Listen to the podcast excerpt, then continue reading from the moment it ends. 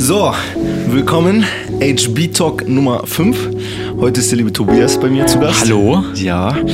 Und ja, Tobias, willst du dich erstmal vorstellen? Wer bist du? Woher kommst du? Was machst du? Ein bisschen kleiner. Das, was ich auswendig gelernt habe davor. Ja. Hallo, mein Name ist Tobias Schäfer. Ich bin 23 Jahre alt und ich äh, bin Film- und Fernsehschauspieler aus äh, Bonn, Bornheim jetzt. Aus Bornheim jetzt. Genau. Ja, genau. Woher kennen wir uns? Woher kennen wir uns? Ja. Äh, wir haben früher mal gedreht. Ich bin mal dazugestoßen. Bei welcher Serie? Das sage ich nicht. das sage ich jetzt nicht. Ich hab's auch noch kein einziges Mal gesagt. Ähm, genau bei der Serie. Mhm. Und da hatte ich, glaube ich, so eine Zweitagesrolle. Ja. Und Was, dann- nur zwei Tage? Genau, ich war, ich glaube, ich habe sogar deinen besten Freund gespielt, ja. Ja, du warst doch öfter da, oder nicht? Ich war nur zweimal da. Lol, als ob echt? Ja, Ach krass. das ja. stimmt wirklich. Ich weiß noch, dass du ein Kostüm anhattest. Ich glaube, wir hatten alle ein Kostüm an. Hast Ich- du nicht irgendwie so ein, warst du nicht ein Engel oder Ich so? war ein Engel, und hieß Eddie, ja. ein Engel und ein Eddie, Alter. Ja. In der Serie, ja. Ja, ja, in der einen dieser vor Jahren die Jugendsünde. Genau. Und da habe ich deinen besten Freund gespielt und es war, ähm, also so fing es im Prinzip an. Wie lange ist das jetzt her? Boah, Das war, ich glaube, ich habe eben im Wagen habe ich überlegt, ich glaube, das war 2015. 2015. Oh, 16 war es noch nicht. 2000, sechs Jahre her. Ja. Und dann haben wir uns danach irgendwie drei Jahre später nochmal gesehen oder War das zwei. erst drei Jahre später? Also ich habe mit der Ausbildung angefangen 2016. Ich glaube, das war so um 2017 oder Was so. war das für eine Ausbildung? Eine Schauspielausbildung. Ah, eine Schauspielausbildung, ja. Genau. Ja, deswegen Für Film und Fernsehen. Tobi ist ein richtiger Schauspieler, so im Vergleich zu den meisten Leuten. So. Ich habe es gelernt. Ich durfte es lernen, Ja, sagen wir ja. mal so, ja. Würdest du sagen, hat sich, hat sich gelohnt? Ja, also ich, ich finde, auch wenn man jetzt nicht in Richtung Schauspiel geht oder so, rein menschlich schon. Okay. So allein schon zu verstehen, welche Antriebe ein Mensch hat und zu verstehen, dass man Emotionen hat, dass man diese auch beim Gegenüber versteht. Einfach Empathie irgendwie. So, und das tut vielen Leuten, glaube ich, auch mal gut, das gemacht zu haben. Inwiefern? Also du hast, lernt man bei auf einer Schauspielschule dann quasi seine Emotionen zu aktivieren oder oder oder was was lernt Also, man genau? was wir gelernt haben, ist einfach ähm, ja die Wahrhaftigkeit. Also jetzt nicht zu behaupten, sondern es wirklich zu spüren. Und das, die Jahre waren, ich hatte eine Dreijahres-Ausbildung und es war so aufgeteilt, dass wir im ersten Jahr uns selber aufbrechen und zu verstehen, wie funktionieren wir eigentlich? Okay. Was haben wir für Emotionen und wie machen die sich bemerkbar? Ähm, eigentlich ein sehr aggressiver Vorgang, um einen selber aufzubrechen. In, in, inwiefern, was heißt das, sich selber aufbrechen? Also du, du musst selber herausfinden, was dich triggert oder, oder was dich jetzt glücklich oder traurig macht? Oder? Genau, ich, also ich würde einfach das innerliche Kind, so Okay. wie wir funktionieren, einfach ohne, ohne diese ganzen Fassaden vor sich zu haben, wie wir jetzt gerade haben. Wir haben ja jetzt momentan, man jetzt einen Einstieg so, wir haben uns davor unterhalten, aber wir haben jetzt noch so eine Schutzschicht vor uns, weil da vielleicht eine Kamera ist oder so. aber einfach irgendwie loslassen. Okay.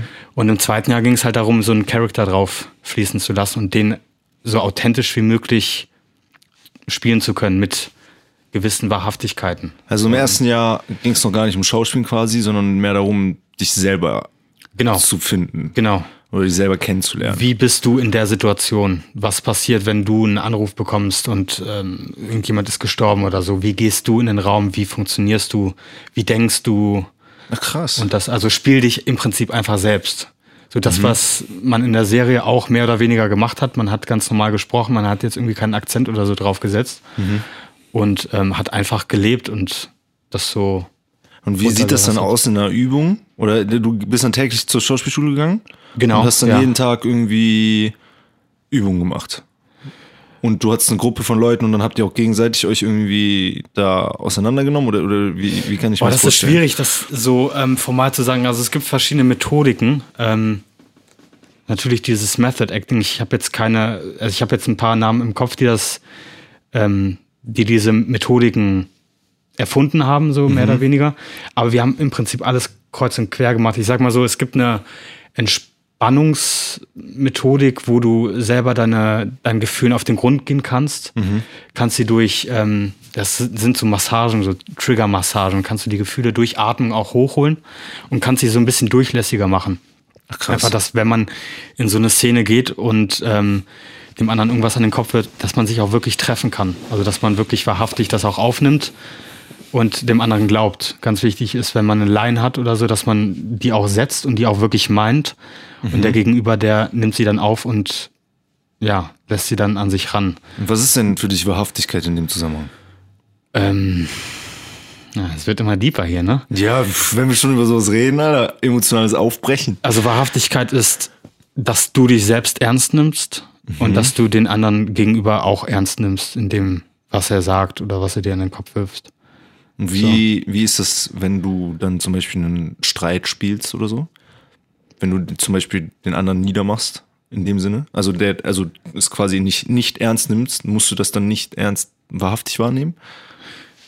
Ja, hier Kuddelmulle hier, jetzt geht's aber los. So, ja, ich find's interessant. Ähm, also was wir immer gemacht haben, wir haben, wenn wir jetzt eine Szene haben und die haben wir dann im Unterricht gespielt, dass wir davor immer irgendwie rausgehen und uns emotional vorbereiten. Das kann sein, man macht so, eben so eine Entspannung mit so Triggern und sowas. Oder man stellt sich vor, irgendjemand ist gestorben oder denkt sich irgendwas aus, dass die Welt untergeht oder so. Okay. Und bereitet sich halt auf diese Emotion vor und geht dann in die Szene rein und nimmt diese Emotion auch noch mit. Ähm, was eigentlich ganz schwierig ist, weil man in so einer Emotion gefangen ist auch. Und ich finde es immer interessanter, wenn man von vornherein sagt, ich kann loslassen und ich gehe jetzt kalt in die Szene rein und lass mich einfach treffen von den Wörtern, von den Dingen, die der andere zu mir sagt. Das heißt, man hat eine Situation und macht sich die Situation klar. Okay, wo bin ich hier? Wer bin ich? Ähm, Uhrzeit, Tageszeit, was ist der Moment davor? Also was ist davor passiert? Was sind meine Ziele? Was ist so mein Ziel, was ich irgendwann mal erreichen möchte? Und ähm, geht dann in die Szene, hat sein Ziel vor Augen, in der Szene auch. Was will ich beim anderen auslösen? Was will ich von dir? Äh, hat seine Hindernisse. Wie kann ich mein Ziel erreichen? Was steht zwischen mir? Ist es mein, mein Charme? Ist es irgendwie was Äußerliches? Du, du willst mir das Ziel irgendwie auch nicht, ver ne? Du willst es mir nicht geben. Ähm, ist jetzt alles viel zu viel. Also das ist Nein, jetzt. nein, nein, ich finde das super. Ähm, nee, nee, erzähl auf jeden Fall mehr. Weil, weil ich habe da auch ein paar Ansätze, aber äh, Ja. noch, mal, noch ein bisschen. Also was, was ich für mich mitgenommen habe, ist, ähm, du hast ein Ziel, das Wichtigste in der Szene. Du hast eine Hürde, äh, so ein Obstacle haben wir das genannt. Ähm, was haben wir denn noch? Das werden alle von draußen. aber Äh, meinst du, das ist von, ist es im richtigen Leben auch so oder ist das das, womit man sich archetypisch durch so eine Story hangelt? Psychologie. Meinst du, es ist Es psychologisch? ist total psychologisch. Also die ganze Ausbildung war ja irgendwie mehr oder weniger psychologisch aufgebaut auch. Dass man erstmal bei sich anfängt, bevor man jetzt irgendwie ähm, Behauptungen aufstellt, man sei irgendwie, keine Ahnung, Karl Marx oder so. Aber meinst du nicht so, also was, ich habe mit einer Schauspielerin bei dem Dreh gerade, habe ich auch gequatscht. Und da, die hat was ganz Interessantes gesagt, meiner Meinung nach. Die meinte, vor, also sie hat auch eine Schauspielausbildung gemacht und sie ist, vorher hatte sie Intuition und es hat einfach von selber geklappt. Also sie hat vorher auch schon und so, gedreht. ja. Dann hat sie super viel Theorie gelernt und genau das, was du gerade gesagt hast, dass du in einer Szene ein Ziel hast, ein Hindernis, was will ich von dem anderen, babababam, worüber man ja im richtigen Leben quasi nie nachdenkt. nicht. Also du gehst Null. ja nicht in eine Situation rein und denkst dir so, okay, das ist jetzt mein Goal, so dahin muss ich spielen Ja. und so muss ich dahingehend re reagieren, sondern es ist vielmehr was, was, was Instinktives, würde ich sagen. Ja. Und dann geht sie raus aus der Schule, hat diesen ganzen Kram gelernt, ist übertrieben verkopft, also sie hat sich selbst als verkopft dann bezeichnet und muss dann wieder lernen, quasi alles wegzuwerfen und wieder freier zu sein. Ja, bin genau. ich ganz, bin ich bei, ganz bei ihr. Ähm, ja, also das erste Jahr ist halt so aufgebaut, dass man frei ist, dass wenn man die Emotionen hat, auch mal richtig schreien kann, was man im wahren Leben vielleicht auch nicht so krass machen würde. Ich würde so als diese, dieser tierische Antrieb bezeichnen irgendwie. Also total extrem. Ähm, und beim Film ist es halt so gedeckelt. Irgendwie, man, man möchte nicht vielleicht unbedingt jemanden sehen, der Rotz und Wasser heult, sondern er möchte sehen, wie er dagegen ankämpft, gegen die Tränen, weil das vielleicht interessanter ist, weil man dann auch so einen Konflikt hat irgendwie. Ähm, aber ja, man muss sich danach auch wieder lösen und muss sagen, okay, ich bin jetzt ein Mensch. Ähm, ich muss jetzt gar nicht darauf achten, was ist dein Ziel jetzt gerade bei mir? Willst du mir irgendwas Böses? Also man wird auch so ein bisschen leicht schizophren, weil man das Konzept vielleicht dahinter kennt, weißt du? Oder auch in der Szene. Man ist gar nicht mehr frei, man, man ist gar nicht mehr so impulsiv irgendwie. Kannst du das trennen? Hattest du mal eine Situation, wo du, wenn du sagst, dass du dich emotional darauf vorbereitest, dass du sehr tief in beispielsweise Trauer eben gegangen bist? Ich weiß nicht, es geht, ich habe ja oft das Gefühl, es geht immer um Trauer auch irgendwie so. Ja, Trauer voll. ist viel schwieriger zu lernen, als jetzt äh, happy zu spielen, obwohl ich das auch eine, eine Challenge finde. Ja. Und es ist realistisch rüberzubringen in dem Sinne. Ähm, und vor allem hängt ja oft Trauer und Glück hängt übertrieben hart Ja, zusammen. klar. so.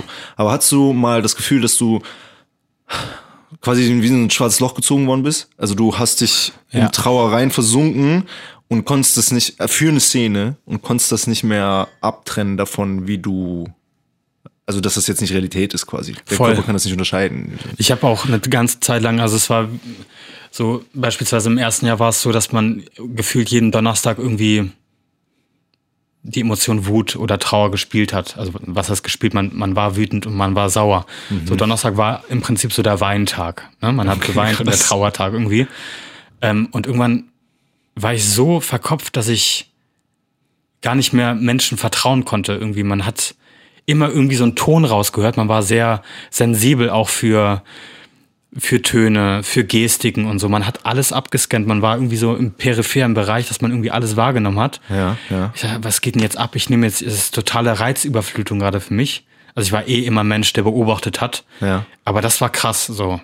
Warum juckt er sich gerade an, den, äh, an der Nase? So lügt er mich gerade an. Was, was steckt dahinter? So, also solche Gedanken, die man hatte, die so total negativ waren. Mhm, Und da auch wieder rauszukommen, da muss man wirklich Abstand auch nehmen. Irgendwie. Ja, krass. Ja. das ist dann wirklich wie so ein Profiler. Hast, Voll, Hast gelernt, voll. wie ein Profiler durch die Welt zu gehen und alles um dich herum wahrzunehmen. Und, Ja. Aber ich meine, das hilft ja wahrscheinlich auch für diese Zeit deinem, deinem Schauspiel, wenn du, und je mehr du beobachtest und je mehr du wahrnimmst, desto mehr kannst du dir auch abnehmen für, für, für Rollen oder für irgendwie so ein Kram. Das Total. ist schon, Das ist mega, aber ich finde, man braucht immer so ein. Die Dozenten bei uns an der Schule meinten, sie sind vom ersten Tag, wir sind keine Pädagogen. okay. Mhm. Ähm, wir sind Schauspieler, wir sind Künstler so und wir haben es selber gelernt und wollen das Wissen teilen.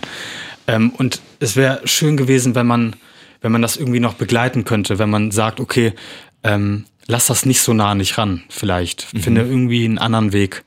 Weil man hat auch viele Menschen gehabt, die auch dadurch abgetitscht sind oder die irgendwo hängen geblieben sind und so. Und ähm, man erwischt sich da auch selber drin in so einer kurzen Spirale, wo man auch rauskommt, aber für diesen, für diese Zeit, gerade in dieser Winterzeit, schwierig.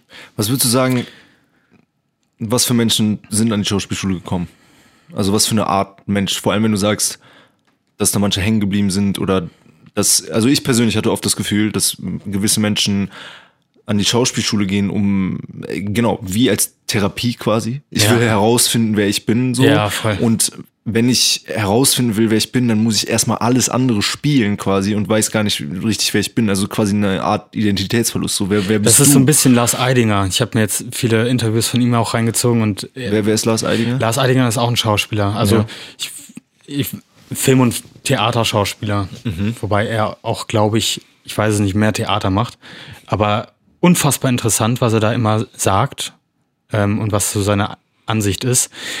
Ich weiß es nicht, es ist so unterschiedlich. Ich glaube, dass natürlich, wie man es so kennt, dass da immer dieses Motiv Liebe und Anerkennung dahinter steckt, warum man es macht. wa- warum man Schauspiel machen möchte. Also, also Liebe würde ich auch der- selber sagen, Die Motivation für alles quasi. würde ich schon sagen. Ja. Liebe, Liebe inwiefern? Ähm, ja, gehört zu werden. Irgendwie, also ich glaube nicht, dass wenn man das aus Liebe macht, dass man die Liebe bekommt, die man sich irgendwie erträumt. Ich glaube, Liebe ist einfach, Aus, aus Liebe zum Schauspiel oder generell Liebe? ich glaube generell Liebe. So. du, du, du erwartest, geliebt zu werden. Ja. Also ich spreche jetzt mal mehr von mir so. Ich glaube, ich kann das jetzt gar nicht so beurteilen. Ähm, aber ich war auch immer ein sehr introvertierter, schüchterner oder bin immer noch schüchtern, ähm, schüchterner Typ, der sich jetzt auch nicht vor die Klasse stellt und irgendwie sein Referat hält oder so. Ähm, aber ich möchte trotzdem gehört werden und ich möchte trotzdem irgendwie, ich will auch mal im Mittelpunkt stehen, aber wenn ich dann im Mittelpunkt stehe, dann denke ich mir auch, so wie hier jetzt gerade, ich stehe jetzt gerade im Mittelpunkt und denke, was, was will ich dir eigentlich erzählen? So.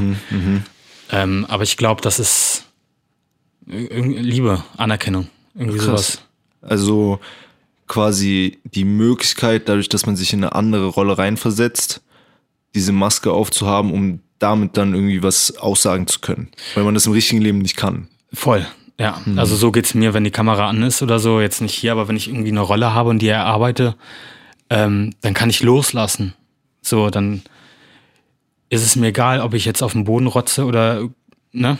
Irgendwie, das ist, ich habe da keine Hemmschwelle, so was das angeht. Ja, das, das finde ich interessant, weil, weil ich hatte auch immer das Gefühl bei dir, ich weiß nicht, ich habe jetzt nicht so viel von der Schauspielkarriere bisher mitbekommen, so, aber das Gefühl, was ich immer bei dir hatte, war einmal, dass du es echt machst, weil du Bock hast. Ja. Und das ist, das ist was übel Positives so.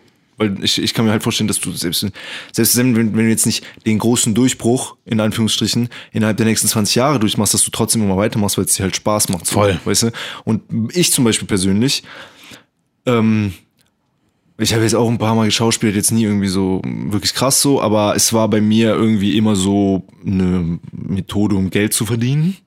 Also Mittel wirklich- zum Zweck. ja, ja, also es war wirklich irgendwie, ja, nice. So, ich habe ja auch als Komparse irgendwie bei, bei Filmpool damals angefangen und äh, dann da eine Nebenrolle, dann ein bisschen mehr, dann Ja. mal, mal Text, dann das, dann plötzlich eine Hauptrolle in einer Soap und äh, jetzt irgendwie Tatort so, weißt Ja. du?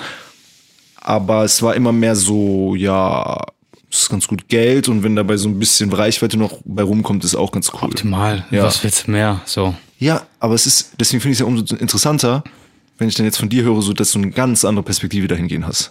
Also das finde ich übel nice, weil, weiß nicht, ich kann, bei dir habe ich immer wirklich das Gefühl, das soll jetzt nicht so, soll jetzt nicht so übel Schleim sein, ja, aber ich habe bei dir richtig das Gefühl, dass du das, dass du es fühlst, in dem Sinne, weil ich habe so viele Schauspieler kennengelernt, die sich selber als Schauspieler bezeichnen, wo ich immer dachte, so, Digga, so chill. Es ist jetzt, Das finde ich auch schwierig. Also, also weißt du, kennst du diese Art von Menschen? ich kenne das auch, also gerade auch wenn du es moderierst, so hier ist äh, der Schauspieler äh, Tobias Schäfer, dann denke ich mir auch, bin ich das so? Weißt du? Ja, ja, ja. ja. Ähm, klar, ich habe eine Ausbildung gemacht, so, aber also das ist ein langer Weg. Also ich kann für mich selber auch nicht definieren, was ist ein Schauspieler, weil jeder zweite Mensch so bezeichnet sich in dem Business als Schauspieler, wo man sich manchmal fragt, okay, vorsichtig vielleicht, so. Du bist Komparse, chill. Ähm, aber ja, ist halt ein Begriff irgendwie, ne? Ja, ja. Ja, ist auch schwierig. Das ist irgendwie dieses Ding, so ab welchem Punkt kannst du sagen, so, kannst du mit gutem Gewissen das sagen. Ja. So, weißt du? So, wenn jetzt Brad Pitt oder Leonardo, Leonardo DiCaprio, da sagt jeder, ja, das ist ein Schauspieler. So, Ja. weißt du? Aber, ähm, ja, du auch, wenn du Szenen spielst, wenn du in der Lage bist, in andere Rollen zu schlüpfen. Es ist, es ist halt schwierig, weil es nicht so ein geschützter Begriff ist, ne? Es ist Total, Doktor also- so. Ich finde Leute, dies, also eigentlich Schauspiel ist ja eigentlich Mensch sein. Ja. So. Und du ziehst dich ja vor der Kamera aus und du, du bist ja offen für alles, was der Regisseur sagt, was das Drehbuch hergibt und so. Du bist ja offen für alles. Und in dem Moment musst du dich auch nackt zeigen, um jemand anderen spielen zu können. Irgendwie, um was anderes an dich ranzulassen. Und ich finde, ja, man ist Mensch. So. Man Fällt dir das wieder heute noch zulassen. schwer? Ist es jedes Mal wieder ein Kampf quasi? Ja, ich habe ich hab immer, ich habe sehr viel Angst, wenn irgendwie jemand anruft und sagt, ich habe eine Rolle für dich. Ähm, oder direkt anfrage, dann denke ich, okay, die haben mich jetzt noch gar nicht so spielen gesehen. Ähm, Sind die sicher? So, wollen die mich wirklich haben?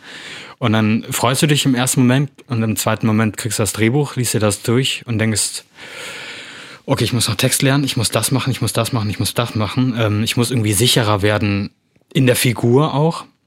Und ja, es ist viel Angst dabei. Aber es ist auch so ein Pusher, ne? Wie bereitest du dich vor auf eine Rolle? Ähm, ich lese das Drehbuch als erstes, ist bevor schon ich gut. schon mal, das ist schon mal sinnvoll so. Nicht um- wieder eine Serie, die wir mal gedreht haben. Um erst zu gucken, so kann ich das überhaupt spielen? So traue ich mir das zu. Eine gewisse Challenge gehört immer dazu. Ich nehme, ich sage eigentlich immer ja. So, es sei denn, es ist irgendwie was, wo ich sage, okay, da, da verbrenne ich mich. So, Was heißt für dich verbrennen? ähm, Also, um ich sag mal so, mal so eine Serienhauptrolle. okay, wo echt? du ähm, verschiedene, wo deine Figur verschiedene Entwicklungen hat und wo ich alle meine Facetten irgendwie zeigen kann, dann sind meine Facetten schon zu erkennen irgendwie. Und ähm, jeder hat mich schon da in dieser Facette gesehen, aber ich finde, wenn man unterschiedliche Projekte hat und immer so ein bisschen so eine Facette irgendwie öffnen kann und die da reinballern kann, so dann ähm, ist es interessanter zu gucken. So irgendwann, wenn ich mir eine Serie angucke, denke ich mir, okay, ich habe den jetzt gesehen und ich verbinde den jetzt nur noch da in der Serie und denke mir, nee, das ist doch, ähm, ich hab, mir fällt jetzt gar kein Beispiel an, komischerweise, aber das ist doch der aus der Serie, so den kann ich doch jetzt gar, ne, gar nicht ernst wie Harry nehmen. als- Potter. Harry Potter, Ja. so, das ist Harry Potter, so. Ja, ja. Äh, Hex Hex, so, das ist irgendwie, Hä, aber wenn jetzt Tribute von Panem gekommen wäre und gesagt hätte so, ey, was geht? Hauptrolle hier mit, äh, wie heißt sie? Candice, nee, so heißt sie in der Serie. Katniss Everdeen. Ja, genau. Äh, Jennifer Lawrence. Ja, genau. Jennifer Lawrence, so hier der Freund so. Ich hätte ja gesagt, das ist ja ein Film. So, Ja, ja, genau. Aber so Jennifer Lawrence ist für mich so Hunger Games. So vom, ja, also vom stimmt, Ding her, so, weißt du, so. So, die kann auch nie wieder was anderes spielen. Also, ja, macht in Anführungsstrichen, so, ja. ja, genau. Aber Ja. es ist so, ich kenne die nur aus Hunger Games, so. Weil so ein Danny Radcliffe so ist halt Harry Potter, so. ja, Für immer. schade, traurig. Ja. Oder äh, Game of Thrones, ich weiß nicht, ob du es geguckt hast, der ähm, Joffrey. Ja. Der äh, totale Hassfigur, also so ein geiles Gesicht, so ein geiles Spiel und dann spielt er nichts mehr. So, es ist vorbei. So. Ja. Du bist ja, aber voll viele machen ja schon dann so eine Pause, ja. um dann halt wieder, hier Matthew McConaughey ist mein Lieblingsbeispiel. Ja. So, der hat ja auch nur Teenie-Scheiße gedreht und war dann irgendwie, jetzt ist der so, also für mich ist der so übel der krank, kranke Motherfucker, Ja. so, weißt du, weil er nur kranken Scheiß dreht. Aber dann mal, oder hier Robert Pattinson. Stimmt. Robert Pattinson Christopher. Nolan-Film und ja. Hast du Tenet geguckt? Nee, noch nicht. Nee? Ich habe so vieles noch nicht gesehen. Du kannst mich so viel abfragen, ich werde die ganze Zeit Nein sagen, glaube ich. Frage ich einfach nicht mehr. High School, High School Musical. Deswegen bin ich auch Nee, Schauspieler ich habe ich hab, äh, ich hab wieder vom Thema abgelenkt. Wir waren bei Rollenvorbereitung. Du liest erstmal das Drehbuch. Genau, genau. Ähm, und ich bin eigentlich ein fauler Mensch, so Mhm. was das angeht. Ich muss mit Druck arbeiten und den Druck bekommt man, wenn man das Drehbuch bekommt. Und dann, ähm, ich lese mir das Drehbuch immer jeden Tag mal so zwei, dreimal durch. Mhm. Und irgendwann festigt sich auch die Sache und äh, man findet immer mehr heraus. Und dann gehe ich langsam auch an die Szene und guck so, was ist so, was sind eben so die Ziele von der Figur, wenn ich sie noch nicht greifen kann. Meistens bekommt man auch schon direkt so eine Melodie im Kopf, was eigentlich, eigentlich ist es nicht gut, wenn man so eine Melodie in den Sätzen mit bekommt. Melodie? Ah, die Betonung. Die Wie mal Betonung, betont- Ja, ich genau. weiß, was du meinst. Ja. Ja. Äh, weil man, weil man da so gefestigt ist und du kriegst die Melodie nicht mehr aus dem Kopf raus. Aber wenn Ja. der Regisseur sagt, "Mm, der Ton ist aber anders, so, äh, da musst du dich dafür auch wieder öffnen können Mhm. und kannst nicht so loslassen. Du bist halt nicht so frei. Du kannst halt einen Satz ähm, in so vielen verschiedenen Arten betonen und ähm, ja mit so einer mit so einem Drive da durchgehen. Mhm. Ähm, ja, genau. Ziel. So, was ist so mein Oberziel? Dein Oberziel und dann hast du noch für die Szene selbst auch ein Ziel. Genau, ja. Was sind so meine, meine Hürden, was ich eben gesagt habe, und wie gehe ich halt mit diesen Hürden um? Also, wie löst meine Figur das? Also, wie, Wie würde die Figur das lösen? Genau, Nicht wie, wie- du würdest das lösen, sondern wie, wie genau. würde die Figur Aber das also lösen? am Anfang gehe ich natürlich von mir aus, so wie würde ich das machen? Und wie geht meine Figur damit um? Was auch interessant ist, du kannst in deinem Drehbuch auch alle Sätze rausschreiben, das hat man auch während der Ausbildung gelernt, wo du dich selber mit einbringst. Also ich, ich will das nicht. Also die ganzen Sätze mit auf dich bezogen, ich, ich, ich, die schreibst du raus, um dir dann, um dann ein Gefühl dafür zu bekommen, wie tickt eigentlich deine Figur so, was will die Figur? Und die Sätze schreibst du dir raus und kannst äh, daraus lesen, so was, was willst du? So, ist auch ganz interessant. Wie, wie arbeitest du dann mit einem Regisseur zusammen? Was gibt dir der Regisseur? Oder bist du dir eigentlich immer relativ schon sicher, wie du die Szene spielst oder so? Glaubst du, Regisseure sind nötig? Also glaubst du, die haben einen Sinn für, für Actor? Weil ich habe oft das Gefühl, Regisseure sind fast hauptsächlich dafür da, um die Schauspielarbeit zu machen zusammen. Weil der Kameramann, die Beleuchtung, alles, die machen ja alles fertig so. Weißt du, also ich erlebe super selten, dass der, also ich glaube, so ein Christopher Nolan, ja, der bespricht wirklich mit seinem Kameramann, was, wie man das alles umsetzt. Ja. Aber ich habe oft das Gefühl, meistens ist der DOP irgendwie, kümmert sich komplett ums Bild, Ja. hat sich auch selber seine Gedanken gemacht und Regisseure sind nur für Schauspielarbeit da. Ja. So, weißt du? Das ist das, was wir, wo wir eben schon drüber gequatscht haben. Das ist ja, also ich finde, es gibt so viele Arten von Schausp äh, Schauspielern, Regisseuren. Es gibt einmal so die technischen, ähm, die man kennt, so die mehr hinter der Kamera die Sachen machen und sagen, okay, du machst das schon. Und wenn es halt schwierig wird, dann kommt er halt und hilft dir so. Ja. Oder wenn das nicht sein Ton ist. Und es gibt halt auch die Leute, die nur bei den Schauspielern sind und mehr über die Schauspieler gehen möchten und die Technik, die machen ihren Kram so. Aber ich bin jetzt bei euch so und inszeniert das Ganze und äh, versucht wirklich eine Lösung mit dem Schauspieler zusammenzufinden, damit es, damit beide Seiten sich wohlfühlen, damit es funktioniert, damit es emotional auch funktioniert und damit die Story einfach getragen wird. Ähm, und ich finde, es gibt, wenn du so eine Tagesrolle hast oder so, Ja. dann ähm, setzt er das natürlich voraus, dass du es verstanden hast. Und dann bist du auch nicht in dem Fall so wichtig, dass du da irgendwas kaputt machen kannst. Klar würde dir sagen, okay, so ist die Szenerie aufgebaut, das ist davor passiert, spiel einfach mal, so mach du mal. und dann äh, gibt ihr die noch so drei, vier Cues oder so und dann, äh, dann ist die Sache auch im Kasten so. Ähm, aber wenn du langfristig halt eine Hauptrolle oder so spielst, dann ähm, musst du auch irgendwie am anderen Bild wieder anknüpfen. Weil wenn du chronologisch, also nicht chronologisch drehst, Ja. dann vergisst du natürlich auch so ein bisschen, wenn du dich, ja, wenn das so alles irgendwie kreuz und quer gedreht wird, dann vergisst du halt, was ist davor passiert. So. Ja, ja. Habe ich gut geschlafen, habe ich schlecht geschlafen, also so Kleinigkeiten irgendwie. Was macht denn für dich ein guter Regisseur aus? Äh, geduldig. Äh, Ja? Sehr geduldig. Also das tut mir immer ganz gut, weil ich bin so einer, der auch überall ist und wenn der Tonmann momentan ein bisschen schnauft, weil er die dicke, dicke Tonangel im, äh, auf dem Kreuz hat, so, denke ich mir auch, der will nach Hause, so, der braucht mal eine Pause. Ja. Und ich hab, ich lache mir hier gerade einen ab, weil es gerade irgendwie voll witzig ist, aber der hat gerade keinen Spaß so. Ähm, und ich finde, dass ein Regisseur, wie ich, wie ich sie auch kennengelernt habe, die, das ist so eine heftige Kommunikation, also was sie alles leiten müssen, Technik.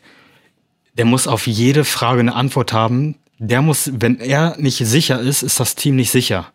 Das ist ja wie bei den Eltern auch. Wenn du starke Eltern hast, hast du starke Kinder. Ja. Ja.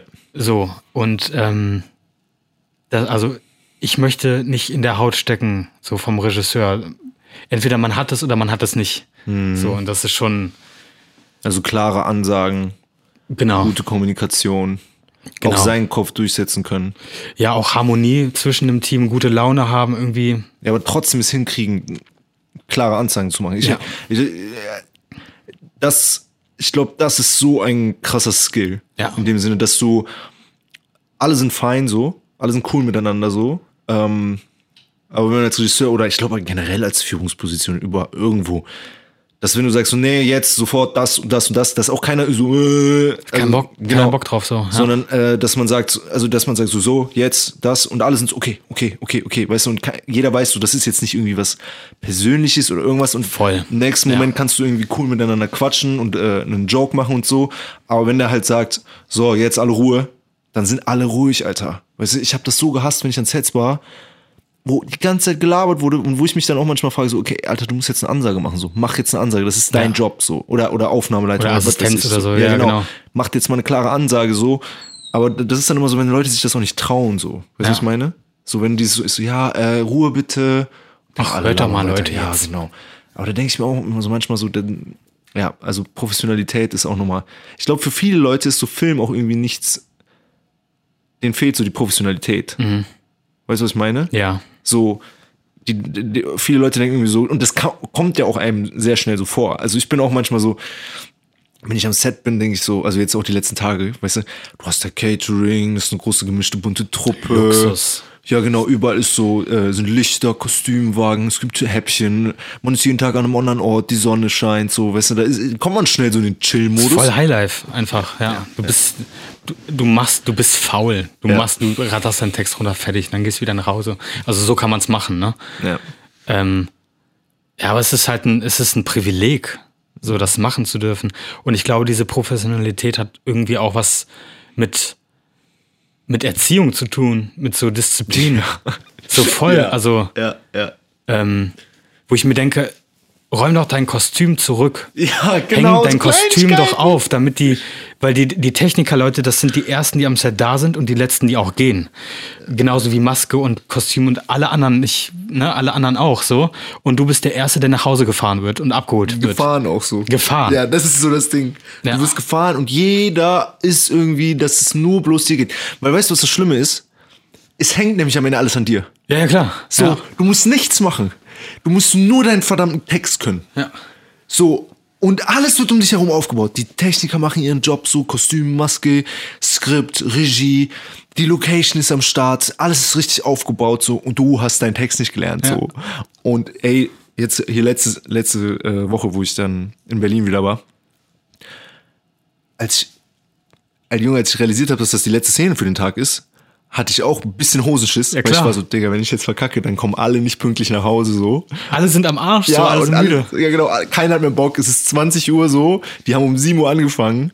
Und wenn du jetzt nicht deinen Text äh, bam, einen nach dem anderen hinkriegst, so, dann sitzen halt hier 70 Leute Ja. und haben keinen Bock mehr so. Der Todesblick. Ja, genau. So, ja. Der Todesblick. Was war, ähm, würdest du sagen, bisher deine schwierigste Szene? Und was war dein Lieblingsprojekt, was du bisher gemacht hast? Okay, das sind jetzt zwei Fragen, kannst du, kannst du ja eine aussuchen. Also die, die schwierigsten Szenen sind für mich, wo ich ähm, beim Spiel auch sehr nah an mir mit selber bin oder mich, beziehungsweise ich mich nicht verstecken kann.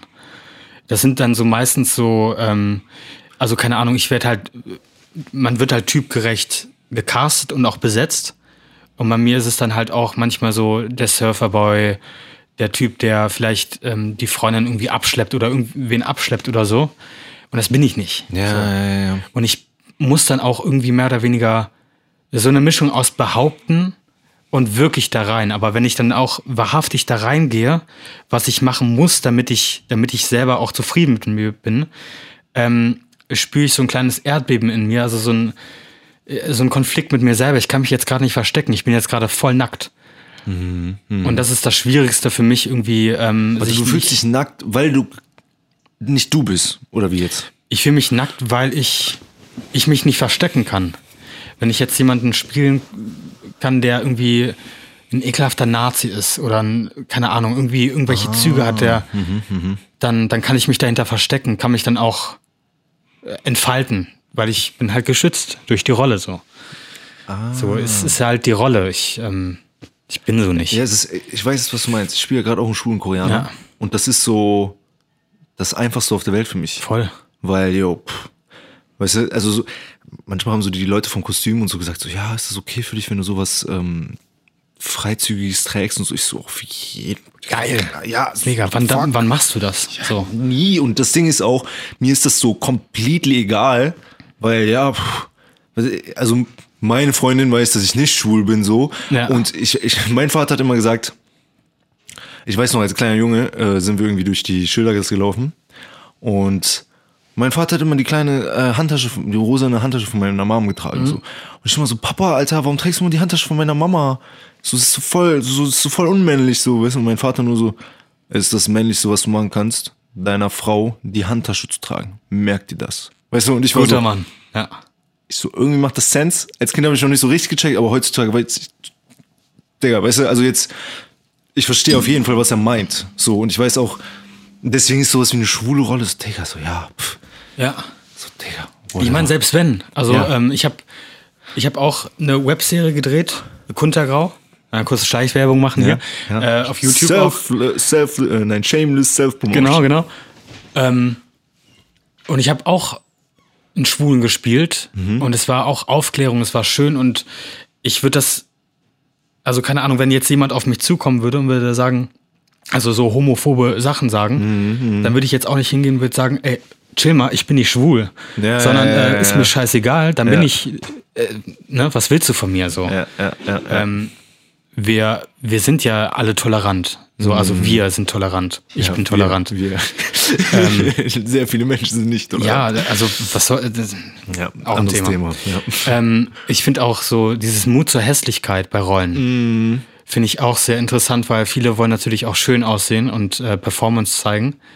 Wo ich mir denke, ähm, ich will so dreckig wie möglich in diese Szene rein. So, Mhm. ich will, ich will eine Prostituierte spielen. Ähm, ich will Drogen konsumieren. Ich will, ich will richtig dreckig sein. So, das macht Spaß. Das ist wie so eine Spielwiese, wo du dich einfach austoben kannst. Aber warum macht dir das, warum macht dir sowas mehr Spaß als irgendwie zum Beispiel den Happy Surfer Boy? Also, also ich, ich weiß, warum dir das mehr Spaß macht, aber ist es nicht merkwürdig, dass wir uns so bei Schauspiel zu solchen Charakteren hingezogen fühlen, die wir im richtigen Leben so auf gar keinen so. Fall machen wollen Ja. würden? Weißt du? Also du würdest ja nicht der abgefuckte Drug-Addict sein im richtigen Leben. Aber Gar als nicht. Rolle ist es auf einmal so übel geil. Und wir port- porträtieren auch in Filmen nur solche Ja. Menschen. So, warum? Ich weiß nicht, vielleicht ist es so ein, also für mich so, für mich sind so traurige ähm, Formate oder also Dramen und sowas, finde ich, oder Com Comedy ist natürlich auch geil, aber so Dramen sind für mich interessanter, weil ähm, ich mich in der Emotion wohler fühle, als da zu sein und die ganze Zeit zu lachen. Also psychologisch kann ich das jetzt nicht erklären. Vielleicht gibt es ein paar draußen, die das irgendwie erklären können. Ich will es aber auch gerade nicht wissen, so, warum das so ist. ähm, aber ich, ich kann mich da, also ich fühle mich da wohler, wenn ich einfach die, die Wut, die ich in mir habe, so dieses, dieser Weltschmerz einfach draußen, man braucht nur durch die Straße zu gehen und man, man fuckt sich über viele Dinge ab. So, auch wenn das Wetter scheiße ist. Und es sind viele Faktoren so, ne? Aber das mal rauszulassen, Ventil dafür ist ein Ventil. Ventil dafür Schauspiel ist auch ein emotionales Ventil quasi. Total, ja. Und ich glaube, dass jeder irgendwie so eine Drecksrolle spielen möchte einfach, weil es es ist einfach viel interessanter zu sehen. So. Ja, auch, muss man auch mal mehr. Ja, vielleicht ist das, ist das, geht's wirklich in die Richtung. Dass man im richtigen Leben quasi schon, vielleicht geht das ja in die Richtung. Im richtigen Leben bist du schon die ganze Zeit am Schauspielen. Ja, Und beim Schauspielen kommt das Wahrhaftige raus. voll. So, also das, was du quasi nie zeigen darfst. Wie so eine Pause, wie so eine Raucherpause, die man so Ja. hat vom, vom Schauspielen die ganze Zeit so. Ja, ja, stimmt. Dass man viele Masken. Ich habe auch, äh, ich habe gerade Communication Psychology, Psychology geschrieben für die Uni und da hat auch einer ähm, Kommunikation allgemein als Met- Metapher mit Schauspiel beschrieben und meinte so, yo, die Menschen spielen Rollen auf einer Stage, Ja. haben ihre verschiedenen Kostüme, Requisiten, haben ihre Freunde und gehen auch Backstage, weißt du, besprechen mit ihren Freunden. We weißt du, keine Ahnung, ein Dude hat mit einem Mädel geflirtet oder andersrum. Weißt du, und dann ist man im Club und man äh, flirtet und keine Ahnung was. Und wenn man dann nach Hause kommt, Backstage mit seinen Freunden, sagt man so, ey, Digga, war das okay, wie ich das gesagt habe? Was, weißt du, so, war der Tonfall so, ey, hätte ich lieber was anderes sagen? Nee, Digga, du musst nächstes Mal irgendwie so stehen oder ein bisschen aggressiver oder das Girl sagt so, ey, war ich da so ein bisschen zu zu cocky and funny oder hätte ich nicht vielleicht irgendwie ein, äh, ein bisschen aggressiver dahin gehen sollen oder so, weißt du, und er hat das auch so insgesamt beschrieben, dass Kommunikation nichts anderes ist als ein, ein, ein Roleplay Voll. und Impression Management, also dass du quasi immer guckst, weil genau, ich habe dann zum Beispiel das Beispiel in der Klausur gebracht, so, wir mussten dann ein Beispiel bringen, dass du sagst, du musst auch immer abschätzen, ist immer was situ sit situationsbedingtes. Ja, also wenn du zum Beispiel eine schlechte Note bekommen hast oder irgendwas und ähm, du siehst das nicht ein und dann gehst du zur Professorin und dann sagst du, yo, ähm, dann musst du dich entscheiden, so, okay, wie versuche ich jetzt eine bessere Note zu kriegen? Mache ich die blöd an? Beschimpfe ich die? Weißt du? Oder bin ich aggressiv? Oder bin ich so voll unterwürfig? Und Welche ich? Taktik benutzt du, um dein Ziel zu erreichen? Ja, genau. Und vielleicht macht man das nicht so super bewusst, aber man macht es schon. Manchmal muss man es machen. Ja, ja, genau. Manchmal Ja. ist man wirklich so, so, weißt du, diese, dieses Gefühl, wenn man sich irgendwo beschweren möchte, zum Beispiel. Ja. So, weißt du, was ich meine? Dann sagt man so, okay, ich muss jetzt so abgefuckt wirken. Ich muss so richtig pisst wirken. Genau, oder gerade wenn, also was ich jetzt auch letztens hatte, ist äh, Couch bestellt mit meiner Freundin Ja. und die Couch kommt nicht an und wird nur in Teilen geliefert. Wie mache ich der Frau im Callcenter das klar, dass es jetzt wirklich dringend ist, dass ich meine verfickte Couch haben möchte? So? Wie mache ich das? Und ähm, ja, da macht man schon einen auf, ähm, ich, ich kann jetzt nicht mehr so, die Welt geht gerade unter, so, ne? Also man macht es schlimmer, als es ist, um halt schneller an sein Ziel zu kommen, irgendwie.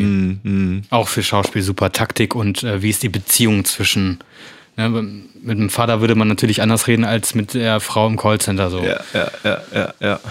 Und jetzt nochmal, um darauf zurückzukommen, wie war, ähm, was war das Lieblingsprojekt? Oder das beste Stimmt. Projekt, was du jetzt, Kunterbund Ähm, jetzt oder, oder noch was anderes? Kunterbunt, Kuntergrau. äh, Kunterbund, äh, sorry. Aber es sagen viele Kunterbunt. Ähm, ja, ich glaube wegen Pipi Landspruch, Alter. ja, stimmt. Ja, Villa Kunterbund. Ähm, also die liebsten Projekt, Projekte sind irgendwie die, wo man irgendwie auf Freundschaftsbasis irgendwie was gemeinsam schafft. So Auf Kurzfilme mäßig, ne? Ja. Ähm, das hatte ich auch letztes Jahr im Januar. Das war sehr schön. Es hat mega Bock gemacht, weil es fließt auch mehr oder weniger kein Geld und jeder ist gleichgestellt und jeder packt mit an. Was ich aber auch gemerkt habe, ein Kinofilm, den ich gedreht habe, mit einer größeren Rolle. Ich hatte, glaube ich, so 10 bis 15 Drehtage oder so. Wow, ich das nicht. Menge, ja. Es war schon echt schön. Welcher war das? War das jetzt der. Hilfe, ich habe meine Freunde geschrumpft. Das ist so der dritte Teil von der Hm, okay, ja. Schleichwerbung. Ja, ja. Das Genau. ist, äh, shameless Self-Promotion. Shoutout to, äh, ich habe meine Familie gefunden. Genau, Englisch ist nicht so mein Ding, du, du übernimmst das dann so. ähm, und das, das war auch schön, weil du mit ganz vielen Kindern auch arbeitest. Also was heißt Kinder? Also diese waren jetzt auch so drei, vier Jahre jünger oder weniger. Ähm, und das ist natürlich auch mal was anderes. Also immer, wo Kinder mit im Boot sind, ist unfassbar schön, weil du weil alle Leute ganz anders mit dir reden und es ist viel harmonischer, viel familiärer. Klar, der gleiche Stress bei jedem Dreh ist auch irgendwie gleich. So, es ist alles mehr oder weniger mal chaotisch. Es funktioniert nicht so, wie man es plant. Aber selbst dann entstehen die geilsten Sachen so. Mm, mm. Und das fand ich schön. Ich finde es weniger schön für mich selber, wenn ich jetzt irgendwie eine Rolle habe und man stößt irgendwie beim Team dazu. So, die haben Ja, jetzt gerade ja, so zwei ja. Wochen, haben wir auch eben gequatscht, so zwei Wochen haben die schon gedreht. Du kommst dazu als Neuling, es haben sich schon Gruppen gebildet und ähm, find da mal Platz. So, ist auch schwierig. Also es kommen viele Leute auf einen zu. Gerade so Maske, mit dem kann man sich immer unterhalten oder Kostüme, es sind tolle Menschen da. Aber es ist schon, ist schon schwierig, man ist schon so ein bisschen sensibel. Ja, auch so beim dafür. Essen so. Wo setzt du dich hin? Das ist wie in der Oh, Schule ja. damals. Weißt du? Ich Das hole so. mein Essen und verschwinde ganz schnell wieder in mein Zimmer. So, es Ja. ist Und das Ding ist, das, das, was awkward ist, ist so, dass das dann auch oft so wirkt, so als wäre man arrogant. Weißt du, obwohl man einfach nur awkward ist. Man Ja. ist so awkward, so, ja, wo soll ich mich hinsetzen? Und dann reden die anderen Leute und sind so, Digga, warum, der verpisst er sich jetzt in seinen Wagen? So, ja, okay. Warum guckt er die ganze Zeit so rechts, links so ja, die ja, ganze so, Zeit? Ja. als, als, als wäre der was Besseres, so, weißt du, aber in Wirklichkeit ist man so, Digga, ich weiß nicht, was ich hier Ja. machen soll, mit wem soll ich jetzt reden, worüber. Furchtbar. Ja. Das ist echt schlimm. Ist nicht schön. Ja, also das ist echt, ich finde das auch mal schwierig. Das war jetzt auch die letzten Tage. Was, Aber das ist schön, weil ähm, als wir eben darüber auch gequatscht haben, so jedem geht's genauso. So. Ja. Und das ist einfach voll normal. Aber warum hat man dann trotzdem noch die Hemmschwelle, wenn man weiß, dass jeder irgendwie die gleichen Ängste haben? So, weißt du? Ich glaube, das ist oft, weil, also bei mir ist das oft so, vor allem wenn ich äh, auf Ältere treffe, weißt du, die dann 10, 20 Jahre älter sind oder so, die auf einem ganz anderen Level von Leben sind. Weißt du, die haben auch ganz andere Probleme, die haben Kinder, die haben Familie, die wollen um 8 Uhr nach Hause, so, weißt du, weil die wirklich Ja, ja. zu Hause Ja. Kinder haben, die die ins Bett bringen wollen und so, weißt du, da bin ich immer so, yo, was will ich dem erzählen, so? Also, weißt du, so, ich bin richtig glücklich, ich habe äh, bei der einen Szene hab ich, hat der Kommissar mich dann irgendwann so angesprochen. Ich glaube, der war auch ganz happy, dass ich mit meinem Text konnte, so, weißt du, deswegen war der so, Ja. war der ganz nett so. Und hat mich dann auch wirklich gefragt, so, ja, und was mache ich und so. Und dann habe ich ihm das erzählt und dann hat er, hat er auch so das Eis gebrochen, weißt du. Dann war der so, ich habe einen Sohn in deinem Alter und ähm, ach, du studierst ja, was studierst du denn? Oh ja, da habe ich da ein Buch gelesen, dann habe ich das auch zufällig gelesen Ja. gehabt und ich war so, ah, nice. Ja, ein, ein Punkt, wo man sich unterhalten kann. So. Ja, ja. Ich finde auch immer ganz schlimm, worüber unterhält man sich. Weil, also ganz früher bei diesen Produktionen, wo wir, oder wo ich dich auch kennengelernt habe, Mhm, da war das auch viel so, und was hast du schon gedreht? Was Ja, hast du? ich hasse dieses das. Vergleichen, so diesen Schwanzvergleich, wenn man so will, ne? Irgendwie. Ey, Ähm, ich bin auch, ähm, ich bin auch an dem Set angekommen. Jetzt letztens. Und dann auch zwei, drei Schauspieler, die dann auch Schauspiel studiert haben, die das alle so professionell machen. Das ist ja auch cool so. Aber dann ernsthaft so, wie heißt du? Ja, Heinrich. Zweite Frage, und was hast du schon so gemacht? In welcher Agentur bist du? Ich bin so, yo, Alter. Also so, ist ja okay. Weißt du, ähm, aber ich frage mich dann oft so, ja, warum musst du das jetzt wissen? Also was interessiert dich das? Ich erzähle dann auch immer, immer wenn ich an solchen Sets bin, dass ich vorher gar nichts gemacht habe. Ich habe auch gar nichts mit Medien zu tun, überhaupt nichts. Ich habe komplett durch Zufall diese Szene, Rolle bekommen. So, weißt du, ich erzähle nichts. Weil wenn das die erste Frage ist, die du mir stellst, so, yo, fuck off, nein, nein. ich meine, ist ja natürlich auch so, so der erst, erste Kontaktpunkt, also der erste Berührungspunkt. So, wir sind beide Schauspieler, wir haben eine Sache gemeinsam. Ähm, was hast du denn schon gemacht? So, so weißt du? Ja, aber es ist weird. Aber es ist falsch. Es ist es nicht ist richtig weird. irgendwie. Ich, aber ich erwische mich auch selber, wie ich dann zu jemandem gehe und ich weiß, okay, die oder der ist in der Agentur und ich kenne da jemanden aus der Agentur. Mhm. Ähm, dann ist das auch so mein erster Bezugspunkt, um irgendwie Kontakt oder mal mit jemandem reden zu können. Ähm, hey, yo, du bist doch in der Agentur. Ähm, kennst du die und die? Ähm, aber ja, ich, äh, man muss sich selber dann auch wieder so bremsen. So, das ah. Warum fällt Leuten Smalltalk so schwer, weißt du? Ich meine, guck mal, vor allem, ich finde, es, es ist viel, es ist sogar viel einfacher, wenn du ähm, die Leute gar nicht kennst. Weil ich bin zum Beispiel so, ich frage immer erstmal so, yo, woher kommst du so? Ist das so dein Main-Ding so oder machst du auch was anderes so? Oder ähm, hast du überhaupt Bock darauf? So, wie geht's dir? Wie geht es dir? Wie Hast geht's du überhaupt so? Bock darauf, hier zu sein? Ja, So? ja. Ey, Junge, ich frage das so oft. Ich bin so, Digga, ihr seid doch jetzt schon so dritte Woche. Es ist so Stimmung gut so oder seid ihr alle piss so, weißt du? Ja. Und dann, du glaubst nicht, was du hörst. Die Leute sind so, ey, du glaubst nicht, was gestern passiert ist so. Und du, du hast die seit zwei Minuten kennengelernt, so, weißt du, aber die, die sind glücklich, dass die sich mal auskotzen können. Weißt du, ich habe mit dem einen Kostümmädel viel gesprochen und die war dann irgendwann auch so, ähm, yo, du redest ja gar nicht über Film so. Weißt du? Ich so, hä, wie? Ja, Digga, alle reden hier nur über Film. Ich meine, ich verstehe das. Aus der Zeit früher habe ich auch nur über Film gesprochen. Ja. Aber dann meinte ich so, ey, es gibt halt auch noch was anderes, ne? Es gibt so auch Familie und. Es gibt auch Leben so an ja, sich so. Ja, für viele ist halt Film da Leben. Ja. Digga, ich glaube, wenn du Kameramann bist, ne? Du bist halt 24-7. Du bist der Erste, ne? Wie du gesagt hast, du bist der Erste, kommt, der Erste geht. Hast du mal Rick kennengelernt? Ich weiß gar nicht, hast du, hast du mal irgendwie. Ich glaube schon, ja. Ja? Ja. ich, äh, Rick Mit, ist, mit Bart auch, ne? Oder? Ja, ja, genau. doch, den kenne ich. Ja, stimmt, klar. Ja, Rick ist so für mich so der archetypische Kameramann. Ich liebe diesen Mann, Alter. Der ist so, der lebt, der lebt Kamera, so, weißt du, der nimmt, der hat die zu Hause, der hat zu Hause bei sich ein Red liegen, Ja. der schraubt die Dinge auseinander, der nimmt die Linsen, weißt du, das ist so 24-7, es geht nur um Film, so, weißt du, und dann guckt er auch nur jede Netflix-Serie so und guckt sich irgendwas ab. Ja, stimmt, mit dem habe ich auch ganz viel geredet. Ich weiß nicht, welche Serie das war, aber ja, Look und sowas. Ja, Wir sind Malocher einfach. Ja, ja, genau. Richtige Arbeitertiere, so. Richtige Handwerker unter den Ja. Filmleuten. Ich, ich, ich sage auch immer, die Kameramänner sind die einzigen, die richtig, äh, die wirklich was drauf haben. Also nein, alle haben was drauf, aber, äh, Aber, ab- also körperliche Arbeit. ja, genau, so richtig, ja, und die, die Beleuchter so, ne? Ja. Nee, aber Oder dann- diese, ja. Gibt schon direkt Jobs und die werden dann auch häufig auch unterbezahlt, so wo ich mir denke, teils doch wenigstens gerecht auf, so. Ja, ja, ja. So, Und dann ist auch dieser, dieser Druck, den man auch selber an sich hat. So, ich, ich bin einfach nur hier, you have one job. So, ne? Du hast einen Job und du hast deinen Text auswendig lernen, deine Rolle verstehen und zu machen. Und wenn du das nicht denkst, denke ich mir, der Kameramann sitzt da mit so einer schweren Kamera ähm, und du kannst deinen Text nicht. So, was ist deine Aufgabe gerade? fucking Text du musst einfach Alter. nur sprechen. Ja, und Pünktlichkeit, Alter. Und Pünktlichkeit. So viele Leute sind nicht pünktlich. Das ist, ich, ich check das nicht. Ich check das nicht. Also ich denke immer so, Digga, mein einziger Job ist pünktlich zu sein, freundlich und meinen fucking Text zu können. Ja. Und die Schnauze zu halten. Ja. So einfach die Schnauze halten. Mehr nicht. Du kriegst so viel Geld für die Scheiße. So und musst. Also, nee, also es ist schon. Ja. Ich glaube, das Ding ist auch so eine gewisse Arroganz, die bei manchen Schauspielern hochkommt, ist halt, dass sich alle um dich so krass kümmern. Aber es kümmern sich ja alle nur krass um dich, damit du keinen fucking Stress hast und dann gleich den Text hinkriegst. Und den hast du trotzdem. Ja, genau, so. Darum geht's ja. Weißt du, das ist so. Ja, aber es ist äh, echt. Äh, ist auch mal interessant, das aus der äh, Szene, äh, äh, aus der Sicht zu sehen von Ja. so, wenn man das so ansieht. Hm, Bei den, bei den 15 Tagen in dem Kinofilm, was hast du da denn gespielt, so von, von dem Ding her? Was war das denn für eine Rolle? Wenn du da 15 Tage gedreht hast, so 15 Ähm, Ich Tage ist schon echt ich- viel, Alter. Ähm, maximal 15, ich glaube, das waren so 12 oder so im Endeffekt, aber so zwischen 10 und Ja. 15 irgendwie sowas.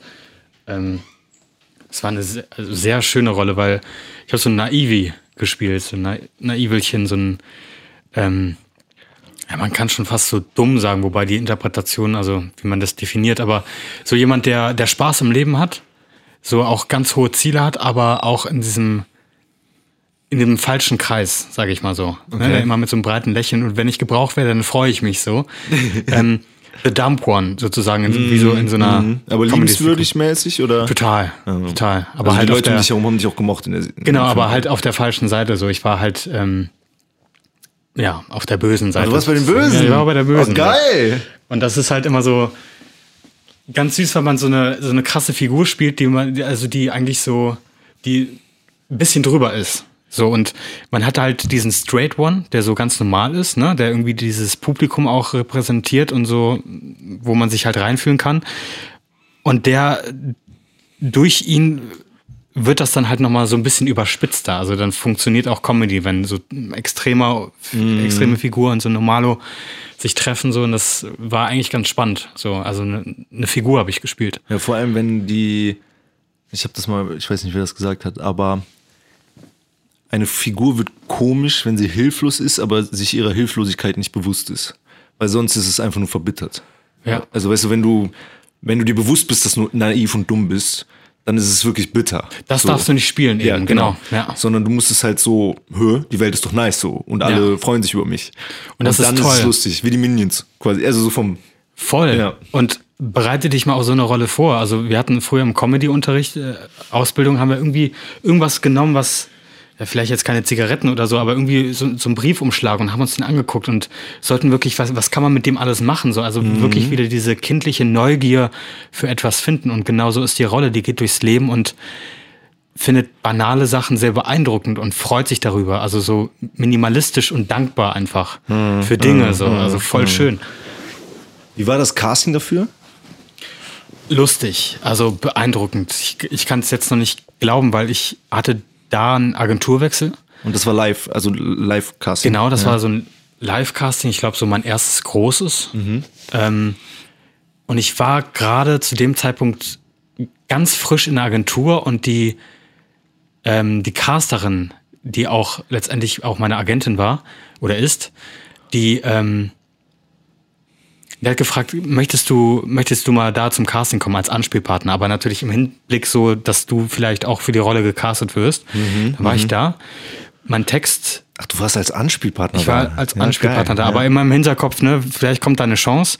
Ich mache die Tür auf und dann ist der Regisseur im Hinterzimmer und ich höre nur Englisch.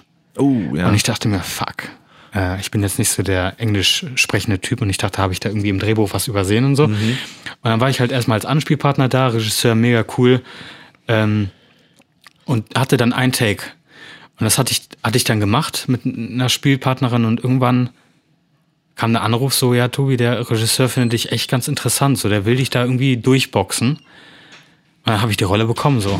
Hab währenddessen Serie gespielt, es war sowieso ganz, ganz schwierig, da irgendwie so Tage zu finden, wo ich mal weg kann. ja, ja. es hat funktioniert, so. Es Ja, hat krass. richtig funktioniert. Hey, das ist dann, das ist dann immer so, Alter, wenn du sowieso schon viel zu tun hast und es läuft und keine Ahnung was und dann, dann kommt immer mehr auf einmal und du musst Ja. auf einmal schauen, so, äh, ja, äh, Als ob die Leute das riechen würden. Ja, so, genau, Ne? Jetzt ja. bist du gerade mal aktiv. Das finde ich aber auch, wenn es einem schlecht geht, ist keiner da. Ja. Und wenn es einem gut geht, dann auf einmal so weiß man gar nicht, wo, wo man alles zuerst hingehen soll. So. ja, das ist auch ein ganz, ja, okay, krass, dann hast du ja quasi bei dem Ding gar nicht so diese normale Casting-Angst. Weißt du, was ich meine?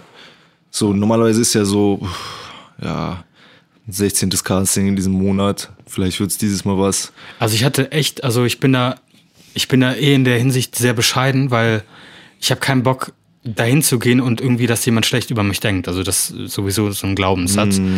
Aber dass man so dahin geht und sagt, äh, hier bin ich, sondern du bist da und er nimmt dich wahr und du brauchst jetzt nicht noch einen draufzusetzen, sondern du machst einfach nur das, wofür du da bist. So. Äh, und entweder es klappt oder es klappt nicht. So. Also hast du nie dieses Problem gehabt, dass du gedacht hast, so, boah, shit, woran lag's so? Und ich wollte wirklich diese Rolle haben, so, das Doch, ist, war ja. da. Ja, aber man- ich, also man ist eh immer, zuerst ist man beleidigt. So, Ja. fünf Minuten, mal einen Tag, vielleicht auch zwei Tage oder eine Ja, Woche so. Woche. Aber dann denkt man so, mh, derjenige, der gebucht wurde, der hat ja schwarze Haare. So. Das hätte ich ja eigentlich gar nicht spielen können. Also es ist eigentlich eine Typsache. Wenn es jetzt irgendwie jemand ist, der ganz nah bei einem dran ist, so denke ich mir auch, ah, wieso habe ich das nicht so gespielt? Aber ich habe es deswegen nicht so gespielt, weil ich es nicht so spielen kann wie er. Und ich kann mich auch, ich will mich dann auch nicht verstellen. Und hätte ich so wie er irgendwie in dem Muster gespielt, dann hätte ich mich vielleicht auch nicht wohlgefühlt. Also man wird ja gecastet, weil man irgendwas hat, was einen interessiert so und was die Rolle auch hat. So, also Wie viel, wie viel würdest du sagen, ist Glück bei sowas? Also ich finde das immer, also man äh, sagt irgendwie immer so, oh ja, pff, Schauspiel ist doch pures Glück, wie viele wollen das? Du brauchst irgendwie dieses eine Mal, diesen einen Durchbruch oder was weiß ich. Und ich finde, die Realität sieht in vielerlei Hinsicht sehr anders aus. Bei, bei, bei allgemein, jetzt nicht nur bei Schauspiel, ich finde allgemein. Du brauchst immer bis zu einem gewissen Grad Glück, aber meine persönliche Herangehensweise ans Leben ist beispielsweise auch so, es kriegt der Glück, der arbeitet. Also das ist wie, ja, du musst dir einen Lottoschein kaufen, um gewinnen zu können. Also klar, Lottoschein ist jetzt vielleicht ne, kein Glücksspiel hier, so. aber ähm, du musst anfangen und du musst alles geben, weil so oder so musst du alles geben. ja. Und natürlich kann es nicht klappen, aber es funktioniert auf gar keinen Fall. Also wenn du nicht losgehst, wirst du auch nie ankommen. So vom, vom Du Ding musst her. opfern. So, Ja, genau.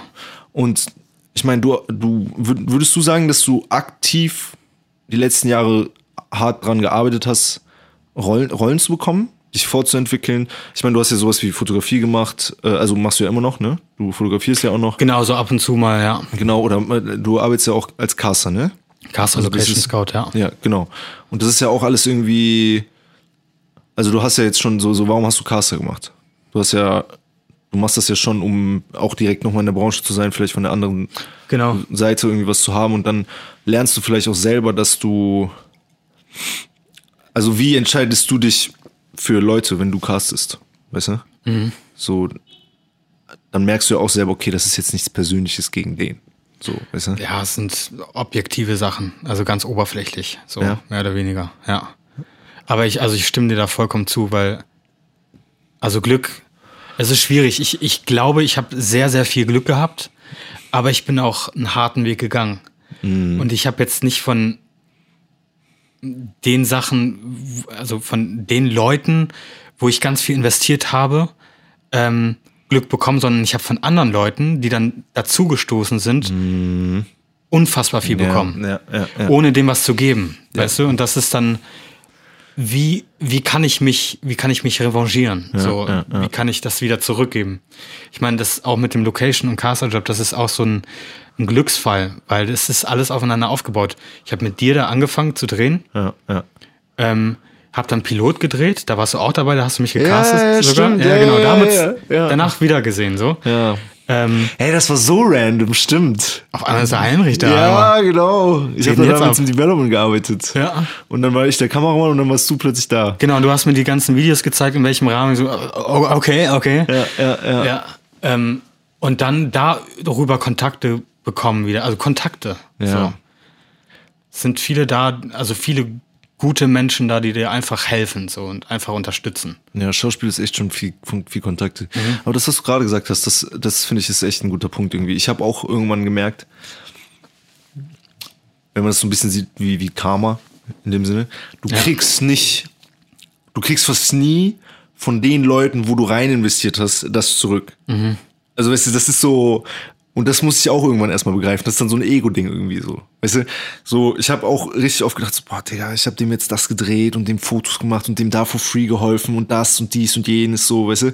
Ich meine, ich habe ja viel, viel mehr hinter der Kamera gemacht. So. Voll, ja. Und, und dann war ich voll oft so, Digga, ich habe dem jetzt äh, hier eine komplette Dokumentation gemacht oder ich habe dem einen Werbespot, ge- äh, was weiß ich.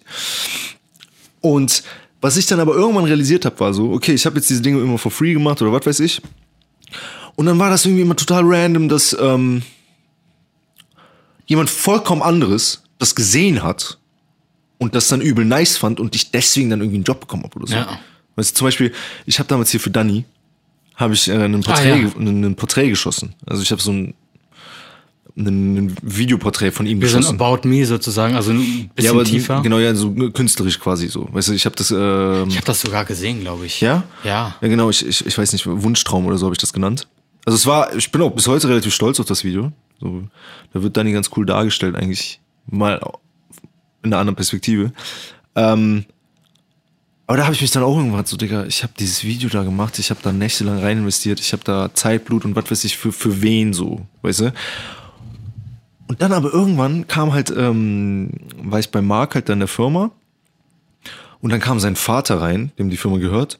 Und Marc war nur so, ey, guck mal hier, der äh, Heinrich hat dieses Video hier gemacht, so. Und ich war so, Digga, ist voll peinlich, so, ich kann jetzt nicht dem krassen Dude so dieses Video zeigen, weißt du? Und dann hat er sich das aber angeguckt und hat das so runtergenommen, war so richtig so, das ist ja richtig Kunst. Und ich war so, okay, ja, findest du, ja, so. Und dann ist er halt irgendwie, dann hat er sich verabschiedet und ich war so, ja, cool. Und dann war Marc auch richtig begeistert, war so, Digga, mein Vater hat das, glaube ich, übel gefeiert.